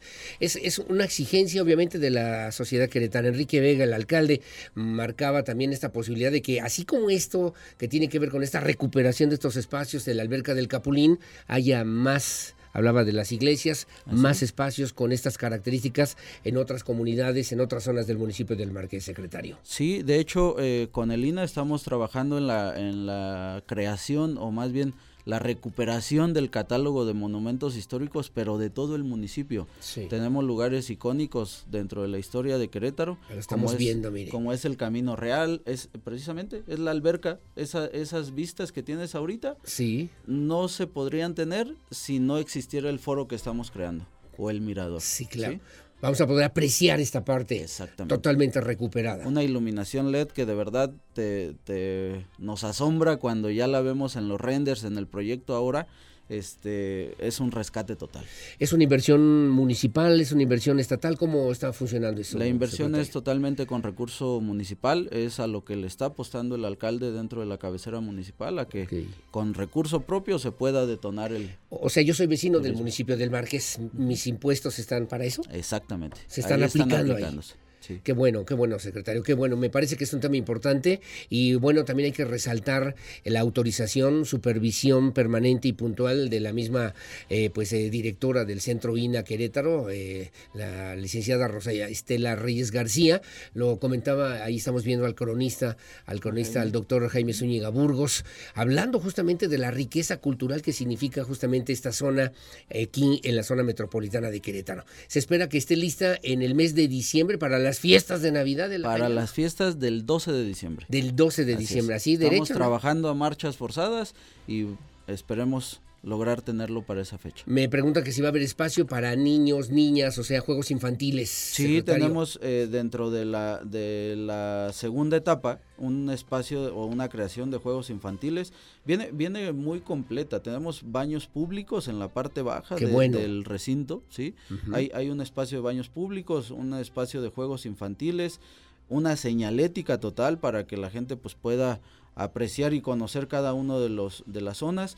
Rescatamos ahí hay eh, dos ermitas de, grupos religiosos dentro de, la misma zona del barrio de la Cañada. Se están rescatando estas, estas dos ermitas y por supuesto pues el anfiteatro del, del que te he platicado, este que es como la, la cereza del pastel ahí de, este proyecto. Qué, qué, maravilla. Y me preguntan si está accesible para personas mayores, personas de la tercera edad o personas con alguna discapacidad, secretario. Totalmente. Mira, ahorita en la, en la supervisión que se hizo días pasados con el alcalde, nos acompañaron liderazgos y gente ahí de la comunidad de, de, la cañada, de la cabecera municipal. Sí, sí, Te puedo platicar que iban bastante gente de edad avanzada, de tercera edad, y pudieron tener hoy día el acceso, aunque está todavía la obra en ejecución, nos acompañaron a caminar este sobre es que ahí algo pasa porque los atardeceres el, el clima algo tiene esta zona del Capulín. Es, es bastante confortable el estar ahí. Esta esta zona es un pulmón dentro de la cañada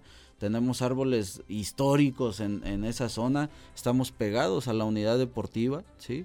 Entonces, totalmente enriquecedor el que nos visiten y conozcan esta, esta obra. Para uso y disfrute obviamente de los vecinos y habitantes de La Cañada, particularmente en esta zona del Marqués, pero también de la zona metropolitana de Querétaro como un espacio adicional que se suma a este desarrollo económico, este desarrollo social, considerando y además cuidando estos contenidos históricos y culturales que son de todos, que son muy, muy importantes. La inversión en obra pública, nada más para que nos actualice el dato, porque entiendo yo que el, el alcalde, pues obviamente considerando el crecimiento, el desarrollo, la incorporación, la cercanía con la capital del estado, siendo parte de la zona metropolitana de Querétaro.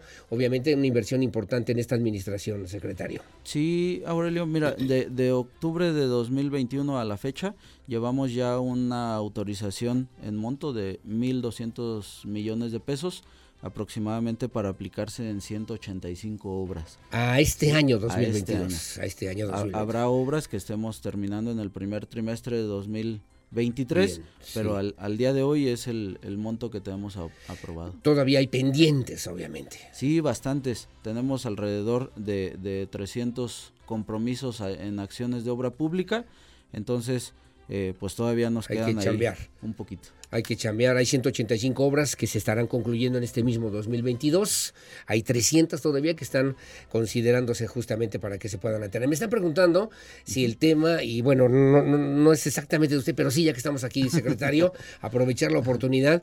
La feria ganadera se aproxima en esta, en, este, en esta temporada también en Querétaro. Es muy importante porque el recinto está en el municipio del Márquez. Eh, la gente me ha preguntado, en esta semana me hacían algunos llamados para decirme, oye, se van a mejorar, se van a corregir los accesos, va a haber alguna aportación. Ya el alcalde incluso señaló que el próximo año habrá ya una operación importante sobre estas mismas vialidades, pero para este 2022 hay alguna alguna propuesta en particular. Mira, meramente es la rehabilitación de las vías que ya existimos. De hecho, estamos por ahí con, en coordinación con gobierno del estado, porque hay todavía vialidades dentro de las de los terrenos de la de, de la misma feria de la Unión Ganadera que no podemos intervenir en su totalidad.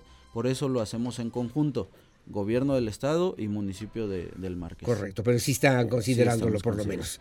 Correcto, bueno, pues muchas gracias secretario, son las 8 de la mañana con 3 minutos que tengo que hacer pausa ya y corte. Gracias, es el secretario de Obras Públicas Municipales, Abraham, el ingeniero Abraham eh, Ibarra Villaseñor, y bueno, que en este recorrido, obviamente hablando de esta recuperación que me parece muy importante de la zona del jardín, de esta alameda, de esta alameda en la cañada, en la zona particularmente de El Capulín que vendrá, que vendrá obviamente a fortalecer la calidad de vida de las familias marquesinas. Muy amable, secretario. Muchísimas gracias, señor Aurelio. Estoy a sus órdenes y muchas gracias a tu auditorio por escucharnos. Al contrario, que tenga buen día y gracias también por, eh, pues atender este llamado para platicar con la audiencia de Radar News, primera emisión. Que si tendrá estacionamiento el foro de la Alameda. Sí, en la parte baja tendremos tanto alojamiento para el, camioncito turístico que pensamos el que esté ah, llegando hasta allá como de los visitantes habrá un espacio para ellos. Que llegará el tranvía turístico. Estamos pensando que llegue para allá. Los coches también, bueno, no sé si todavía pueden llegar, que se nos está ocurriendo ahora, ¿no? De los cochecitos o estas diligencias eléctricas. Exactamente. Gracias, secretario, que tenga buen día. A usted. Muy amable, muchas gracias. ¿eh? El secretario, reitero, el ingeniero Abraham Ibarra señor secretario de Obras Públicas del municipio del Márquez. 8-4, hacemos una pausa. De regreso voy a platicar, voy a platicar además con Ángel Fernández, con Ángel Fernández y también con Leonardo Pérez. Ellos son jóvenes mexicanos, queretanos, están en Los Ángeles haciendo cine y bueno, van a participar en un festival muy importante. Nos vamos a enlazar con ellos vía Zoom para conocer obviamente la propuesta y para además apoyarlos en este esfuerzo que realizan todos los días para vencer adversidades allá en los Estados Unidos, allá en Los Ángeles y poner muy en alto el nombre de México y de Querétaro. Hacemos una pausa, 8.5, su opinión siempre la más importante, regresamos enseguida con más. La entrevista Radar News. Bueno, muchísimas gracias. Son las 8 de la mañana con 12 minutos. Gracias por seguir con nosotros aquí en Radar News en esta primera emisión. Aquí desde Querétaro, Querétaro. Nos vamos a enlazar vía Zoom y además les agradezco, les agradezco muchísimo a mi querido Ángel Fernández, que nos hace favor. Mira, hija, si me quitamos esta calaverita de acá. Ángel Fernández, que nos hace favor de vernos, de seguirnos a través de eh, vía Zoom. Muy amable, gracias. Y Leonardo Pérez Sánchez, ¿cómo estás, Leonardo? Buenos días. Ellos son jóvenes que obviamente están participando en un tema que me parece además importante, trascendental, relevante, que tiene que ver justamente con el cine. Están, están además eh, participando justamente a propósito en una en una propuesta en la que desde los Estados Unidos, desde Los Ángeles y luego en México están eh, presentando una pues una propuesta muy importante que se llama La jaula de hierro y que pues eh, significa justamente en estos cuatro minutos más menos pues una propuesta muy importante de un mundo de un mundo pues eh, como ellos mismos dicen de repente que es parte de la realidad y que parece alejado de la realidad. Mi querido Ángel Fernández cómo estás buenos días otra vez Buenos días, ¿cómo está? Muchas gracias. Gracias, por, platicar por, la audiencia de Radar News en esta primera emisión. Mi querido Leonardo Pérez Sánchez. A ver, ¿qué hacen ustedes? ¿A qué se dedican y qué están haciendo, entiendo yo, desde Los Ángeles? Sí, bueno, prácticamente en mi caso yo toda mi vida estuve en Querétaro, estudié hasta, hasta preparatoria, ya en la universidad que me gradué vine a estudiar aquí en Los Ángeles. sí. mi, universidad se llama Goodberry University. Sí, pues, Leonardo cuando conoces gente, ¿no? Entonces, eh, conocí a Ángel, que él es de aquí de Bakersfield, California.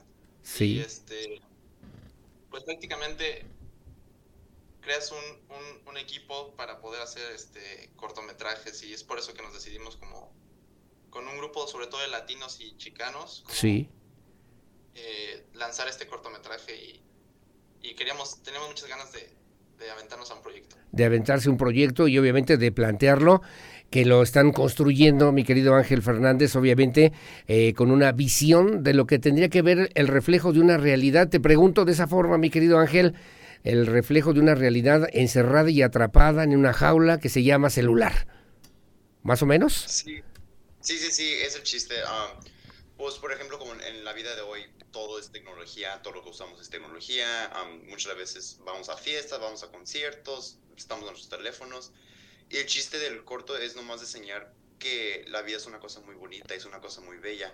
Y si dejamos nuestros teléfonos y hasta fuera por cinco minutos, vamos a ver el mundo diferente y vamos a ver algo muy bonito. Esa es la propuesta, además. Con este es un cortometraje, entiendo, mi querido Ángel. Sí, es un... Ah, adelante, adelante, Leonardo, adelante. Sí, es un cortometraje de cinco minutos y pues como dice Ángel, de que eh, bueno, nos basamos en, en, un, en un capítulo de, de, un libro sí. de, de, George Taylor que se llama La ética de la, de la autenticidad, donde prácticamente tiene el mismo nombre el capítulo y habla como de cómo la tecnología nos, nos limita y cómo debemos también convivir con la naturaleza y tener como cierto equilibrio y no todo eh, no todo es una escala de negro ni blanco, es tratar de estar en el, en el punto medio. A mí me dicen luego los niños en la casa, ustedes me dicen, oye, yo les digo, dejen ese telefonito porque no vamos a dejar, no vamos a llegar a nada. Esa es la idea un poquito, no negar obviamente la importancia que tienen las nuevas tecnologías, pero darnos tiempo, lo dijiste y me parece bien y lo retomo de esa manera, mi querido Leonardo Pérez Sánchez y mi querido Ángel Fernández, es darnos esa oportunidad de poder disfrutar de la vida en estos momentos que de repente se nos escapan, los dejamos ir porque estamos justamente con el, con el teléfono. Bueno, ustedes van a participar en algún en un festival, entiendo, del 3, del 3 al 6 de noviembre. ¿En dónde, cómo y por qué? Sí, este, bueno, ¿por qué? Porque eh, teníamos ganas de contar una historia y escogimos este festival que se llama Smart Films porque abre las puertas no solo a gente que tenga equipos súper carísimos como siempre se hace en los festivales, sino abre las puertas a gente con un simple celular que todos tenemos y podemos utilizarlo para hacer el cortometraje. Este, el, el, festival va a ser en, del 3 al 6 de noviembre en Ciudad de México, en, en, Plaza, Loreto, Sí. En el cine Cinemanía. Y, Cinemanía. ¿Y ustedes participan en qué categoría? ¿En qué categoría? En categoría aficionado. Son muchas categorías, pero nosotros participamos en aficionado. Ahora, ese es el primer cortometraje que realizan ustedes y es un cortometraje realizado con celular, con teléfono celular. Sí, con celular, exactamente que, eh, digo, digo, no es que sea contradictorio, pero digo, la idea es que apreciemos solamente lo que se puede hacer con el celular, pero que al mismo tiempo tengamos esta oportunidad de poder vivir mejor, ¿no? De esa, esa sería la idea. ¿Qué edad tienes, qué edad tienes, Ángel? ¿Qué edad tienes, mi querido Leonardo? Yo, yo tengo 19 y ya casi a los 20, en un mes. ¿Y tú, y tú Leonardo? Yo igual, 19. 19. ¿Y, y qué te dio por irte a Estados Unidos, Leonardo? Eh, pues siento que obviamente en Querétaro hay, industria de cine y todo eso, pero se me dio la oportunidad este, de, venir acá y no la pensé dos veces porque la verdad hay, hay un poco mayor de industria acá, o sea, está Hollywood, entonces... Bueno, nada más, nada más, ¿no? Nada más.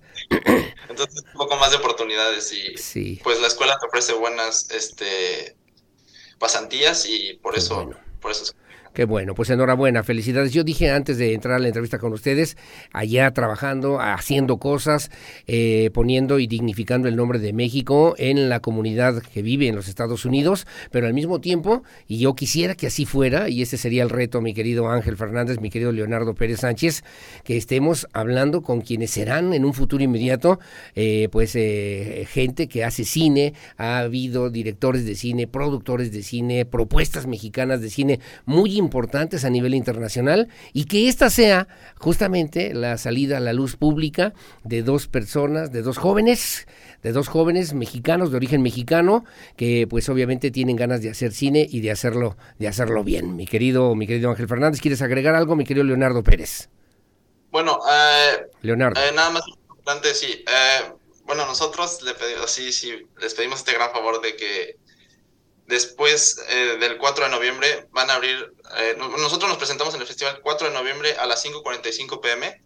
Sí. Después de la proyección del, del, cortometraje, eh, va a haber una, se va a abrir una votación 24 horas en la página de internet, que es este www.smartfilms.mx. Sí.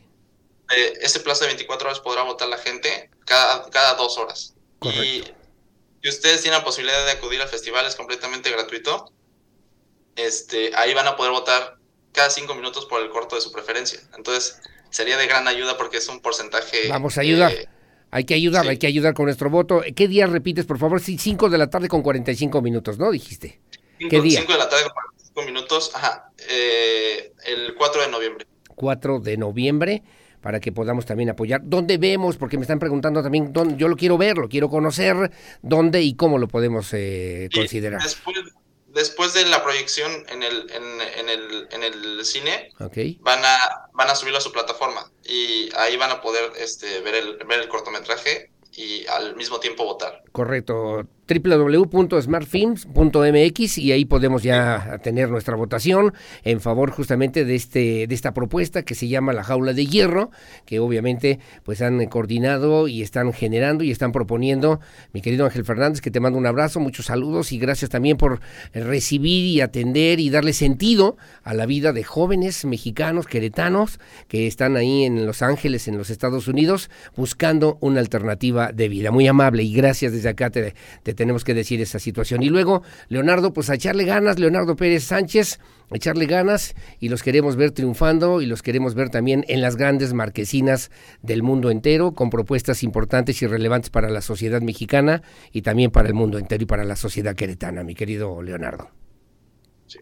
Bueno, que tenga buen día muchas, gracias. Muchas gracias, muy amable, muchas gracias. Buenos días, Ángel Fernández y Leonardo Pérez. A propósito justamente, pues de este, este eh, festival que se va a realizar del 3 al 6 de noviembre. La idea es que podamos el próximo 4 de noviembre a las 5 de la tarde, más o menos, 5.45 de la tarde, comenzar. Nos metemos a la página www.smartfilms.mx para que ahí puedan también emitir y darle su voto de preferencia. Gracias además a la a, la organización justamente de este evento y podamos apoyarlos. Él es un joven que en Querétaro se ha formado, mi querido Leonardo Pérez Sánchez, y que eh, pues obviamente haciendo un esfuerzo importante para salir adelante, vencer las adversidades. Esta semana que estuvimos con oportunidad de platicar con, con Checo Pérez, bueno, por oportunidad que escuchamos más bien la conferencia de Checo Pérez, decía algo, ¿no? Llegamos a un mundo, él llegó a los 14 años allá a Europa, llegó a Alemania, y pues obviamente comenzó a trabajar, comenzó a formarse,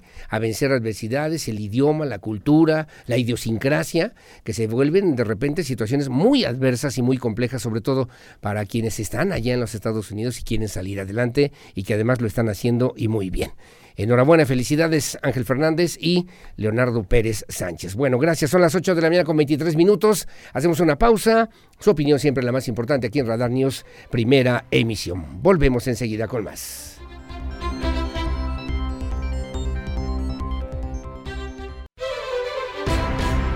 Bueno, gracias. Las 8 de la mañana con 31 minutos, 8.31. El director del Instituto Cretano del Transporte, Gerardo Juanalo Santos, confirmó que derivado de las obras de Avenida 5 de Febrero, todas eh, las rutas del sistema de transporte público Crobús han registrado han registrado ciertos retrasos. Él llamó y le dijo moderados, eh, dijo Juanalo Santos, en sus tiempos de traslado y también de llegada a las diferentes paradas del transporte público aquí en la zona metropolitana de Querétaro. Andrea Martínez tiene los detalles calles.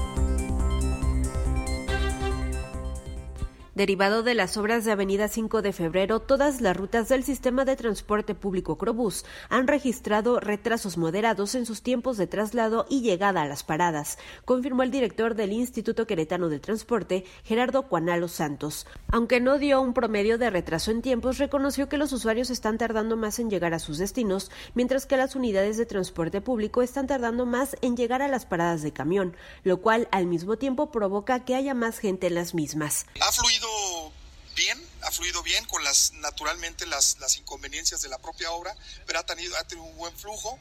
Hemos tenido retrasos en todo el sistema, es decir, no solamente esta vialidad está afectando al, al tránsito de esta vialidad, sino que también está afectando a otras vialidades normal porque la gente está tomando rutas alternas. No te podría ya dar el dato sinceramente en este momento, pero sí ha habido un retraso. Este, esto se traduce naturalmente en que tardan un poco más los, los, los usuarios del transporte en llegar a su destino, pero también se traduce en que la unidad tarde más en llegar a las paradas y que Juan A. Los Santos agregó que derivado de las obras de 5 de febrero, el tránsito vehicular ha incrementado no solo en esta vialidad, sino en todas las avenidas principales de la ciudad. Sin embargo, hizo un llamado a los usuarios de Grubus a ser comprensibles, pues el transporte público será el principal beneficiario de Paseo 5 de febrero. Para Grupo Radar, Andrea Martínez. Bueno, muy amable, gracias Andrea Martínez, las 8 de la mañana con 33 minutos, 8.33, gracias. Y bueno, también eh, comentarios rápidamente a propósito de este tema del transporte público. Me dicen, oiga, buenos días, los camiones de Crobús se están tardando hasta hora y media, por ahí no pasa la ruta 44, que es la que llega a Paseos del Pedregal. En la misma situación está la ruta 96. La 41 no pasa por Boulevard de la Nación y Pie de la Cuesta. Y por favor, ayúdenos. Yo tengo 71 años, tengo que trabajar para pagar mi renta. Ayer salí a las 5.50 y la ruta pasó hasta las 7.15. ¿Ya vio cuánto tiempo es? Más de hora, más de una hora y cachito. ¿Cómo es posible? Lo mismo me pasó antier, me dice la señora Libia. 71 años, tiene que tomar el transporte público, tiene que ir a trabajar, sale a las 5.50 de la mañana, 7.15 y apenas va pasando, apenas va pasando el camión. Bueno, buenos días, eh, señor Aurelio. En el asunto del transporte público no estuvo bien la retención de las unidades y efectivamente hay gente de un partido en especial, pero las autoridades deberían reconocer que no se hizo un estudio a fondo. Las carencias, yo leo tal cual me lo mandan, ¿eh? Digo, con respeto, hay luego que me dicen, estos hijos, de, es que, no, no, bueno, con respeto lo que quiera lo que quiera, con muchísimo gusto, la opinión a favor, en contra, lo que quiera, pero con respeto, digamos, para no eh, utilizar otros, otros términos, ¿no? Que yo no puedo, no puedo, no, no, o sea, no, no debo, no debo utilizar expresiones de esa naturaleza y pido nada más que si lo que vayan a opinar lo hagamos con todo y absoluto respeto, como es aquí a la queretana, como lo hace el señor, ¿eh? que me dice, efectivamente hay gente de un partido en especial, pero las autoridades deberían reconocer que no se hizo un estudio a fondo, las carencias debieron levantar una encuesta a los usuarios las modificaciones las hacen personas que nunca utilizan el servicio del transporte público, ni el director en poco tiempo que lleva al frente conoce para diseñar tal programa, con los retrasos también en las frecuencias, tiempos de espera, el transbordo, ya no sale gratis el transbordo. Tal vez es lo que el gobierno no entiende. La molestia de los usuarios, más gastos, salió el nuevo sistema. Saludos, excelente fin de semana. Me dice don Octavio Martínez de la colonia Santa Bárbara. Paso el reporte con todo gusto y aquí estamos a sus órdenes. Gracias, buen día. Ahorita que está el director de obras, también recordar que el monumento eh, eh, del, bueno, me dice aquí actualmente bautizado por el pan, del pan de dulce, ahí en el municipio del Marqués, está muy deteriorado, se han robado un pequeño tramo de barandal. Nunca se dieron cuenta de un tramo del caño que lleva el agua a Querétaro. Lo tumbó una construcción y nunca dijeron nada. Esa construcción está a un lado de Pizzas Aldos. La verdad, La Cañada es un pueblo fantasma, me dice doña Mari. Paso el comentario, paso el reporte, gracias. Buenos días, el gobierno debería tener también una oficina, una dirección, un departamento que solucionara cosas sencillas. No está mala la idea, ¿eh? Porque, eh, pero que igual afectan bastante a los ciudadanos. No podemos resolverlas, ¿no? Por ejemplo, mire, una alcantarilla dañada, un poste, una rama de árbol o punto, a punto de caer, una piedra, un tubo, rama o cable que obstaculiza el tránsito, que pueden ocasionar un accidente o tantas cosas que parecen sencillas y aún así pasan meses y meses o más y nadie las puede resolver o nadie le puede dar alguna solución. Totalmente de acuerdo, ¿eh? No es mala la idea. Don Juan Luis Rodríguez de Ejido Modelo. Luego me comentan aquí, mira, por ejemplo, cortaron este material, este tubo, o no sé qué era, quedaron, dejaron 10 centímetros más o menos, ¿no? Mi pierna, 10 centímetros. Cortaron nada más aquí, total. La gente pasa, se tropieza, puede generar un accidente, la gente se puede lastimar, quitar un anuncio. Ya más de un año no pueden cortar el resto, el cual puede provocar la caída o lesión de algún transeúnte. No me puso su nombre, pero aquí pasó, ahí está la fotografía que ya la estábamos viendo. Se la turnamos, sí. Ojalá que hubiera una dirección, un departamento, hubiera una brigada, ¿no?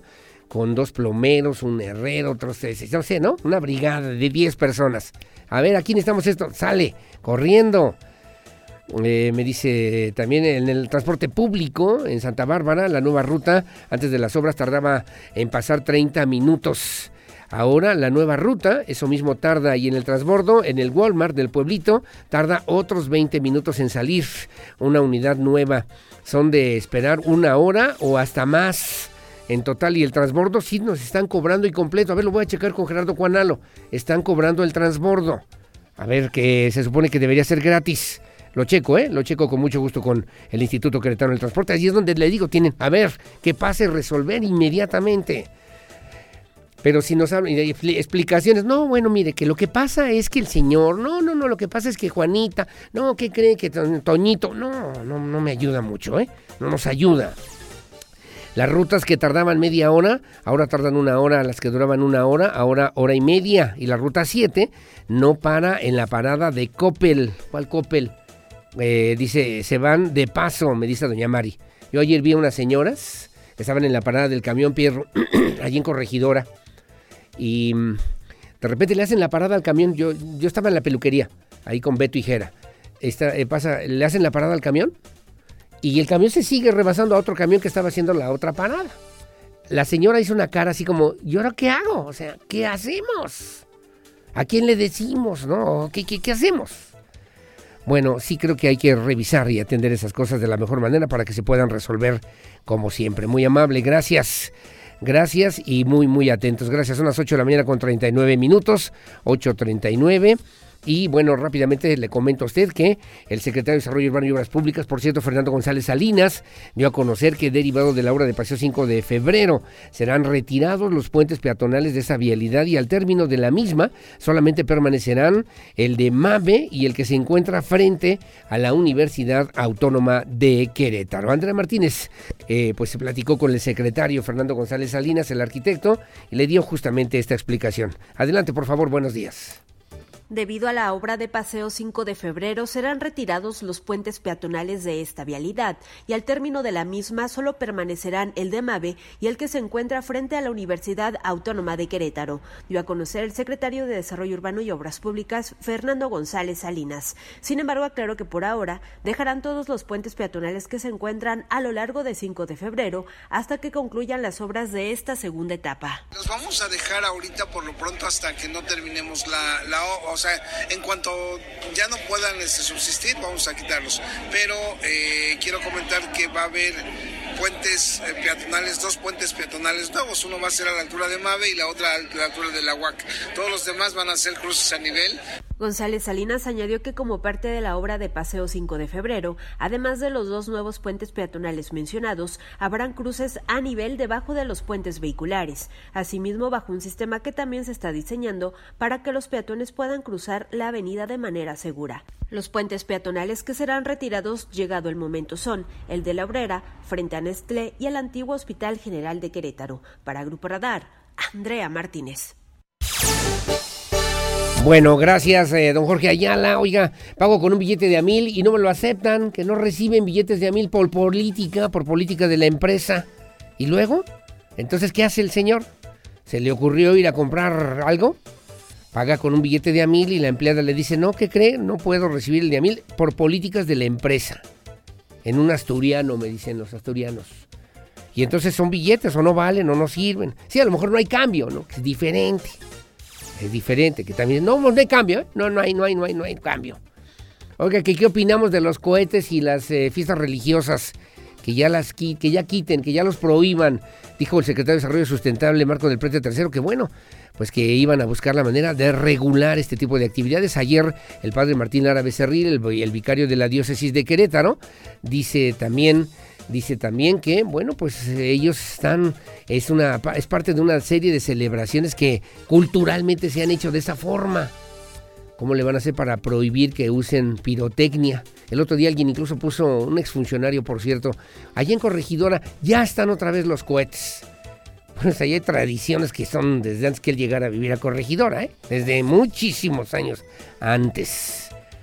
Pero pues bueno, creo que tendremos que sentarnos a platicar y a ver de qué manera se puede resolver. Alguien que me dice, ¿no? Oiga, se espantan los perros. Más allá de los perros, es lo que eso significa también. Ha habido también desgracias, ha habido accidentes. Por ejemplo, ahorita me están, ya me están mandando aquí un comentario. A ver, me dice Farah Saji, está aquí en, redes sociales. Mira cómo cayó un cohete en mi, en mi, de las festividades de la Trini. Nos cayó un cohete aquí en la casa, en el techo, es muy peligroso, mira, ahí se quedó. Ahí se quedó. Pasa, gracias Fara.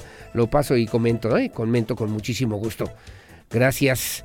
Eh, a ver, de este lado, rápidamente yo quiero ser el nuevo director de asuntos sin importancia. Sí estaría bueno ese, ¿eh? Y también para solucionar esos mini, mini, mini, mini problemas, pero son importantes para la gente. Para no dar cooperacha, ese plan colmaña, sacar eh, el de a mil. Ah, bueno, sí. Es que me dicen, pues paga con el de a mil, no hay cambio. Ahora le sale, pues llega con la señora, la señora le dice, oye, quiero que comprar una crema. Pues no, aquí está el de a mil. No, pues no hay cambio. Ya ves, mi amor, no hay crema, vámonos. Es una buena práctica, una buena táctica, una buena estrategia para ahorrar dinero, mi querido Pirro. Bueno, gracias. Dígale a don Jorge Ayala, sí, gracias, como siempre. Muchas gracias. A ver, de este lado, en Coppel de Zaragoza no se para la ruta 7. Me dice doña Mariota que preguntaba cuál Coppel. Buenos días, ya las rutas también siguen tardando mucho. Bueno, doña Mari, muy amable, gracias. Con todo gusto, claro que sí. Son las 8 de la mañana con 44 minutos. 8.44. Le comenté también para que usted esté al pendiente y lo, pues eh, vayamos, ¿no? A apoyar la inauguración del altar de muertos. Bueno, pues es un tema también importante. Ayer estuvo el oficial mayor Mario Ramírez Retolaza en representación del gobernador del estado Mauricio Curi González. Bueno, pero la idea es que pues este altar de muertos, por cierto, inspirado en los eh, chimales eh, otomíes para destacar el pasado indígena, ya le decía yo al principio también de este espacio informativo, cómo se ha ido transmitiendo de generación en generación. Bueno, Mario Ramírez también resaltaba la importancia de los valores de la sociedad queretana y dijo que pues han permitido consolidarse claro, pues es lo que nos da esencia, consolidarnos como una entidad que preserva sus costumbres. Al tomar la palabra también el director de Planeación y Desarrollo Turístico del Estado, Manuel Aguado, comentó también que el altar monumental ubicado ahí en Plaza de Armas, bueno, pues tiene su principal inspiración justamente, como ya le decía, en las tradiciones y costumbres de los pueblos otomí chichimecas, aquí en Querétaro, en la zona del semidesierto queretano. Además, refirió también que los ornamentos o la ornamentación y actividades que se estarán realizando durante el fin de semana aquí en el Centro Histórico de Querétaro tendrán la temática de la mitología prehispánica, de lo que se llama el camino al Mictlán de los nueve mundos, del inframundo, pues de las que nos hablaba Tere García Besné y que se podrán descubrir también en este proceso de purificación del alma para llegar al lugar del descanso eterno, como lo veían, como lo miraban justamente nuestros antiguos mexicanos. Desde la Secretaría de Turismo también se buscará generar un atractivo turístico para que pues, las familias queretanas particularmente se esperan alrededor de 89 mil visitantes turistas que esperan también durante este fin de semana una derrama económica importante para el centro, para eh, la capital queretana, particularmente en el centro histórico de Querétaro y en los pueblos mágicos. Y bueno, pues que sirva también para que se convierta como una gran exposición de lo que se puede ofrecer aquí en Querétaro desde una perspectiva también turística. Cabe señalar que también en noviembre el estado de Querétaro tendrá una exposición con motivo del Día de Muertos allá en España, en Madrid, España, y también se montará un altar en el Museo de las Américas. Se realizará una exposición de gastronomía, vinos queretanos, artesanías de las diferentes ofertas turísticas que se ofrecen en los municipios del estado de Querétaro. Las 8 de la mañana con 46 minutos. Bueno, muy amable, gracias. Hacemos una pausa, ¿verdad? Espérame que sigo yo acá, entonces me sigo. Es que me están diciendo ahí en producción, ya, córtale, ya, vámonos ya la pausa. Sigo, mire. Ah, muchas gracias. no, hacemos la pausa, mi querida productora, mi querida Lucy. Ah, se enoja. Los cajeros de BBVA Santander no aceptan depósitos con billetes de a mil. Ahí está, ya ve como sí. Pues nomás sirven de adorno, ¿no? Para presumir de repente uno de a mil. Ay, no lo conocía, pues no lo pueden cambiar en ningún lado. 8.47 la pausa, regresamos enseguida con más.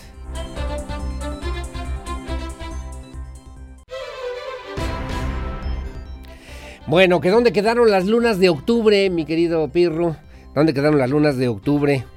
Como lo cantaba Agustín Lara. Ya se fue octubre, ya estamos a 28. Se acabó el lunes. Además, la quincena es hasta el lunes, ¿eh? Mis queridos godines.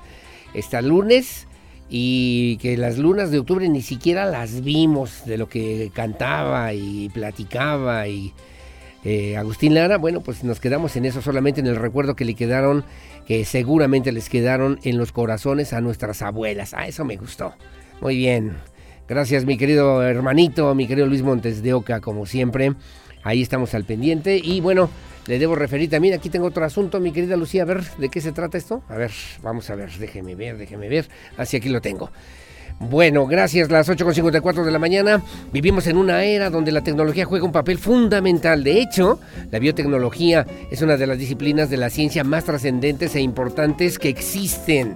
Está orientada al uso de la tecnología. Ahora sí puse esta musiquita de. Está, está, orientada al uso de la tecnología en procesos que utilizan sistemas biológicos para crear soluciones innovadoras en una amplia gama de sectores tales como el agropecuario, alimenticio, energético y de salud.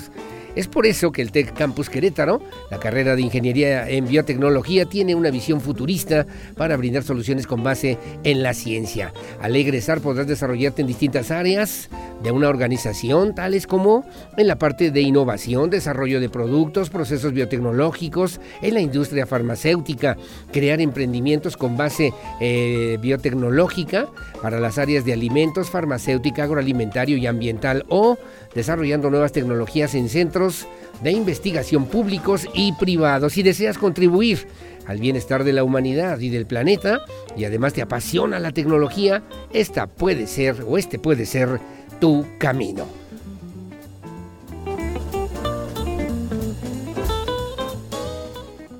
Bueno, gracias, ya nos vamos 8.56 de la mañana. Gracias, mi pirro. Y Pirro Hernández, sí, no puede haber, es viernes, Pirro.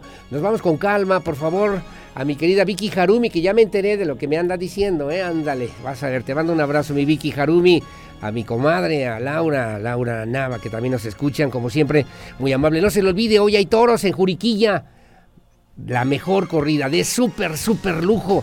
Aquí en Juriquilla hay que llegar temprano, además para disfrutar del ambiente, el lugar, el espacio y pasarlo de la mejor manera siempre en familia aquí en provincia Juriquilla. Gracias mi Pierro Hernández, que tengas buen día. Gracias también a Regina Martínez. Muy amable, gracias en la producción en televisión en Rodar, en Rodar TV Canal 71 y a Lucia Peñanava en la coordinación general informativa. Gracias, buenos días, hasta la próxima, que le vaya bien, que tenga bonito fin de semana. Saludos.